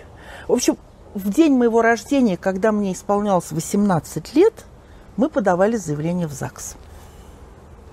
Вот как. Да, вот. Ну и, в общем, э, он был очень... э, Ну, мы сейчас с ним очень Подожди, дружим. Первый у вас э, сын родился э, В 72-м. в 72 году. То есть вот все то, что мы сейчас рассказывали, это все шло еще параллельно с двумя сыновьями. Да. Я их таскала в экспедиции. Ну, это все, конечно, по молодости только могло быть вот такое. Я говорю, что я помню, как шестилетний вот мой старший сын, мы с Багрием поехали. А вообще история с Багрием это отдельная тема. Это даже я не касаюсь. Это вообще э, Ну, осень, дождь, э, какая-то слякоть. И мы в Адоевский район, значит, нас послали, чтобы для концерта эксп- ну, эксп- эти коллективы отобрать. И вот там, для того, чтобы в Животово попасть, там же от дороги надо через поле, какой-то там телега. Поехали, она увязает, колесо отвалилось. Вообще, как мы туда добрались, непонятно. А ребенок шестилетний с нами. Значит, при... темнота. Село это вот оно вот так вот, это деревня Животова, она по краю какого-то такого, какой-то низменности, вот так вот разбросана. Пришли в какой-то дом. Ребенок просто, он, он вот, вот сидит, вжался весь бедный. А, Я говорю, может, можно мы его тут оставим, а мы пойдем там в клуб. Они говорят, да вы не дойдете. И какой-то мужик пьяный в лоскуты сказал, я их отведу. И, значит, ребенка положили, он безропотно лег на печку, а этот идет, э, значит, по краю оврага, и, нам сзади светит фонариком так. Вот, там, типа, я тут все знаю. И вдруг он исчезает вместе с фонариком. Вот просто был и нету. Знаешь, мы смотрим, где-то внизу, в лопухах, там фон- фонарик телепается. Он просто упал. Значит, ну как тут мы дошли? И вот так вот мы ходили под этим дождем, что в конце уже мне ребенок говорит, мы что, опять будем ночевать в этом чужом доме с этими чужими дедами и бабками? Вот, но тем не менее, другого я возила в Леново, значит, э, причем перед э, учебным годом, тоже им было лет шесть, э, билета не было обратного. И мы электричками, ну, вот я с шестилетним ребенком, электричками, значит, Путивль, Конотоп, там Конотоп, чего-то, Хутор Михайловский, это- Хутор Михайловский, Брянск, Брянск, Сухиничи, Сухиничи, Калуга, Калуга, Москва. Под конец это было уже что-то чудовищное просто. Вот на электричках вот так вот добирать. Вот я говорю, что... э, Но я считаю, что все равно это им пошло на пользу где-то. Где-то это чего-то вот такое вот остается. Да, так вот Карен, он, э, его очень интересовало, чем мы занимались, и он очень хотел снять фильм. Очень хотел снять фильм, вот какой-то на эту фольклорную тему. Когда вот эти были периоды подготовки концертов, он, значит, приходил, был такой у него магнитофон, который писал на скорость 2 ленточную, Понятно. там 2, 4. Он его просто включал и оставлял там где-то. И мы уходили, чтобы записывал разговоры вот этих наших бабушек в гостинице, как они. Но апофеозом было что? Опять же, с помощью Анжелы Голубевой. Она решила э, в 95 году повезти под среднее э, в Баварию. Причем в деревню, там на хутор. И все это снять. И они как договорились с Карелом. Карел заранее поехал под среднее, и он их сопровождал постоянно. Вот как бы весь их путь до Москвы, потом Баварию, все, что там происходило. Как-то он, э, ну это, конечно, вот талант. Он смог так сделать, что они его не замечали. То есть вот когда я видела эти съемки, такое ощущение, что они его не видят вообще. Вот не видят. Они все разговаривают, там что-то такое. И дальше точно так же, вот все, что с ним происходило, все эти концерты, все эти общения с баварцами, и точно так же назад, туда, да, вот это вот. Но это уникальнейший материал, но они его с Анжелой как-то не поделили. Ну, потому что у них просто, что называется, нашла коса на камень. Где этот материал сейчас, я не знаю. Наверное, у Карена где-нибудь лежит. Но вот надо бы его достать, пока он э, вообще это все не исчезло. Потому что это действительно уже нету этих, э, ну, ни Манечкиной нет, нету практически всех певиц, которые ездили. Но вот он, он это любил, он это понимал, он э, был со мной в Леново, он знал всех леновских певиц. И вообще у него была к этому, ну вот было какое-то чутье вот к этому материалу. Но так вот, даже сейчас он со- собрался вот снимать Теркина, когда собирался, ему просто не повезло. Потому что тут пандемия, бесснежная зима, в общем, все. Но он объехал всю европейскую часть России и познакомился, по-моему, со всеми гармонистами, которые где-то есть. В конце концов, он выехал в какую-то деревню, где Леша Михнецов живет, с Галей Щупак. Совершенно вот просто случайно. Он их всех снимал, как-то вот так вот делал съемки, он с ними разговаривал, он что-то такое там. То есть вот, э, вот у него есть к этому вкус, вот к этой народной жизни, вот к этой правде, вот такой вот беспочвенный. Поэтому, конечно, вот э, мы с ним находили общий язык вот так вот. А, ну, он же вас еще снял в каких-то фильмах. Да, Да. он снимал меня в фильме. Но это отдельная история, она к фольклору не имеет отношения. Ну ладно. Поэтому не общем, будем вы, об этом вы говорить. не только этномузыколог, еще и актриса, я хочу сказать. Хоть и не состоявшаяся. Почему не даже Ну, в смысле, не... Это, это знаешь, как, как мне мой сын что-то сказал, тоже сколько-то лет назад. А ты не жалеешь, что у тебя такая вот несчастливая личная жизнь? Я так возмутилась. Я говорю, у меня несчастливая, да дай бог вам всем такую счастливую жизнь, как у меня. Ладно. Ксения Анатольевна, последний наш традиционный в Людеев э, вопрос. Что для вас фольклор тремя словами? Профессия, а, ну, любовь всей моей жизни. Это моя жизнь. Это моя жизнь. Но другое дело, что э, фольклор, он больше одной жизни, он шире. И поэтому многие люди могут сказать, что фольклор для них жизнь. И это будет правда, но это будет какая-то одна сфера. Вот так и для меня, наверное, тоже. Я очень счастлива. Я считаю себя бесконечно счастливым человеком от того, что вот мне жизнь, Господь Бог дали такую профессию. Профессия, любовь и жизнь. Да. С нами была Екатерина Анатольевна Дорохова. Подписывайтесь, ставьте лайки. Я думаю, под этим видео вы точно поставите лайк. Ну и до новых встреч. Спасибо. Начинай запев,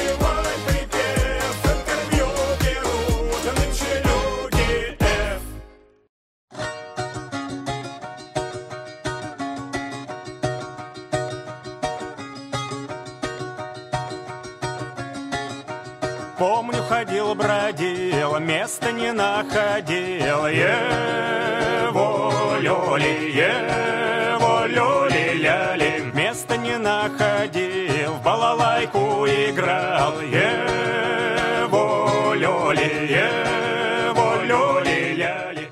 Но я хочу сказать, что э, вы правильно сделали, что начинали не вот с каких-то там этих Бонс. метров, да, а просто вот с людей, которые вот в процессе в этом. Почему?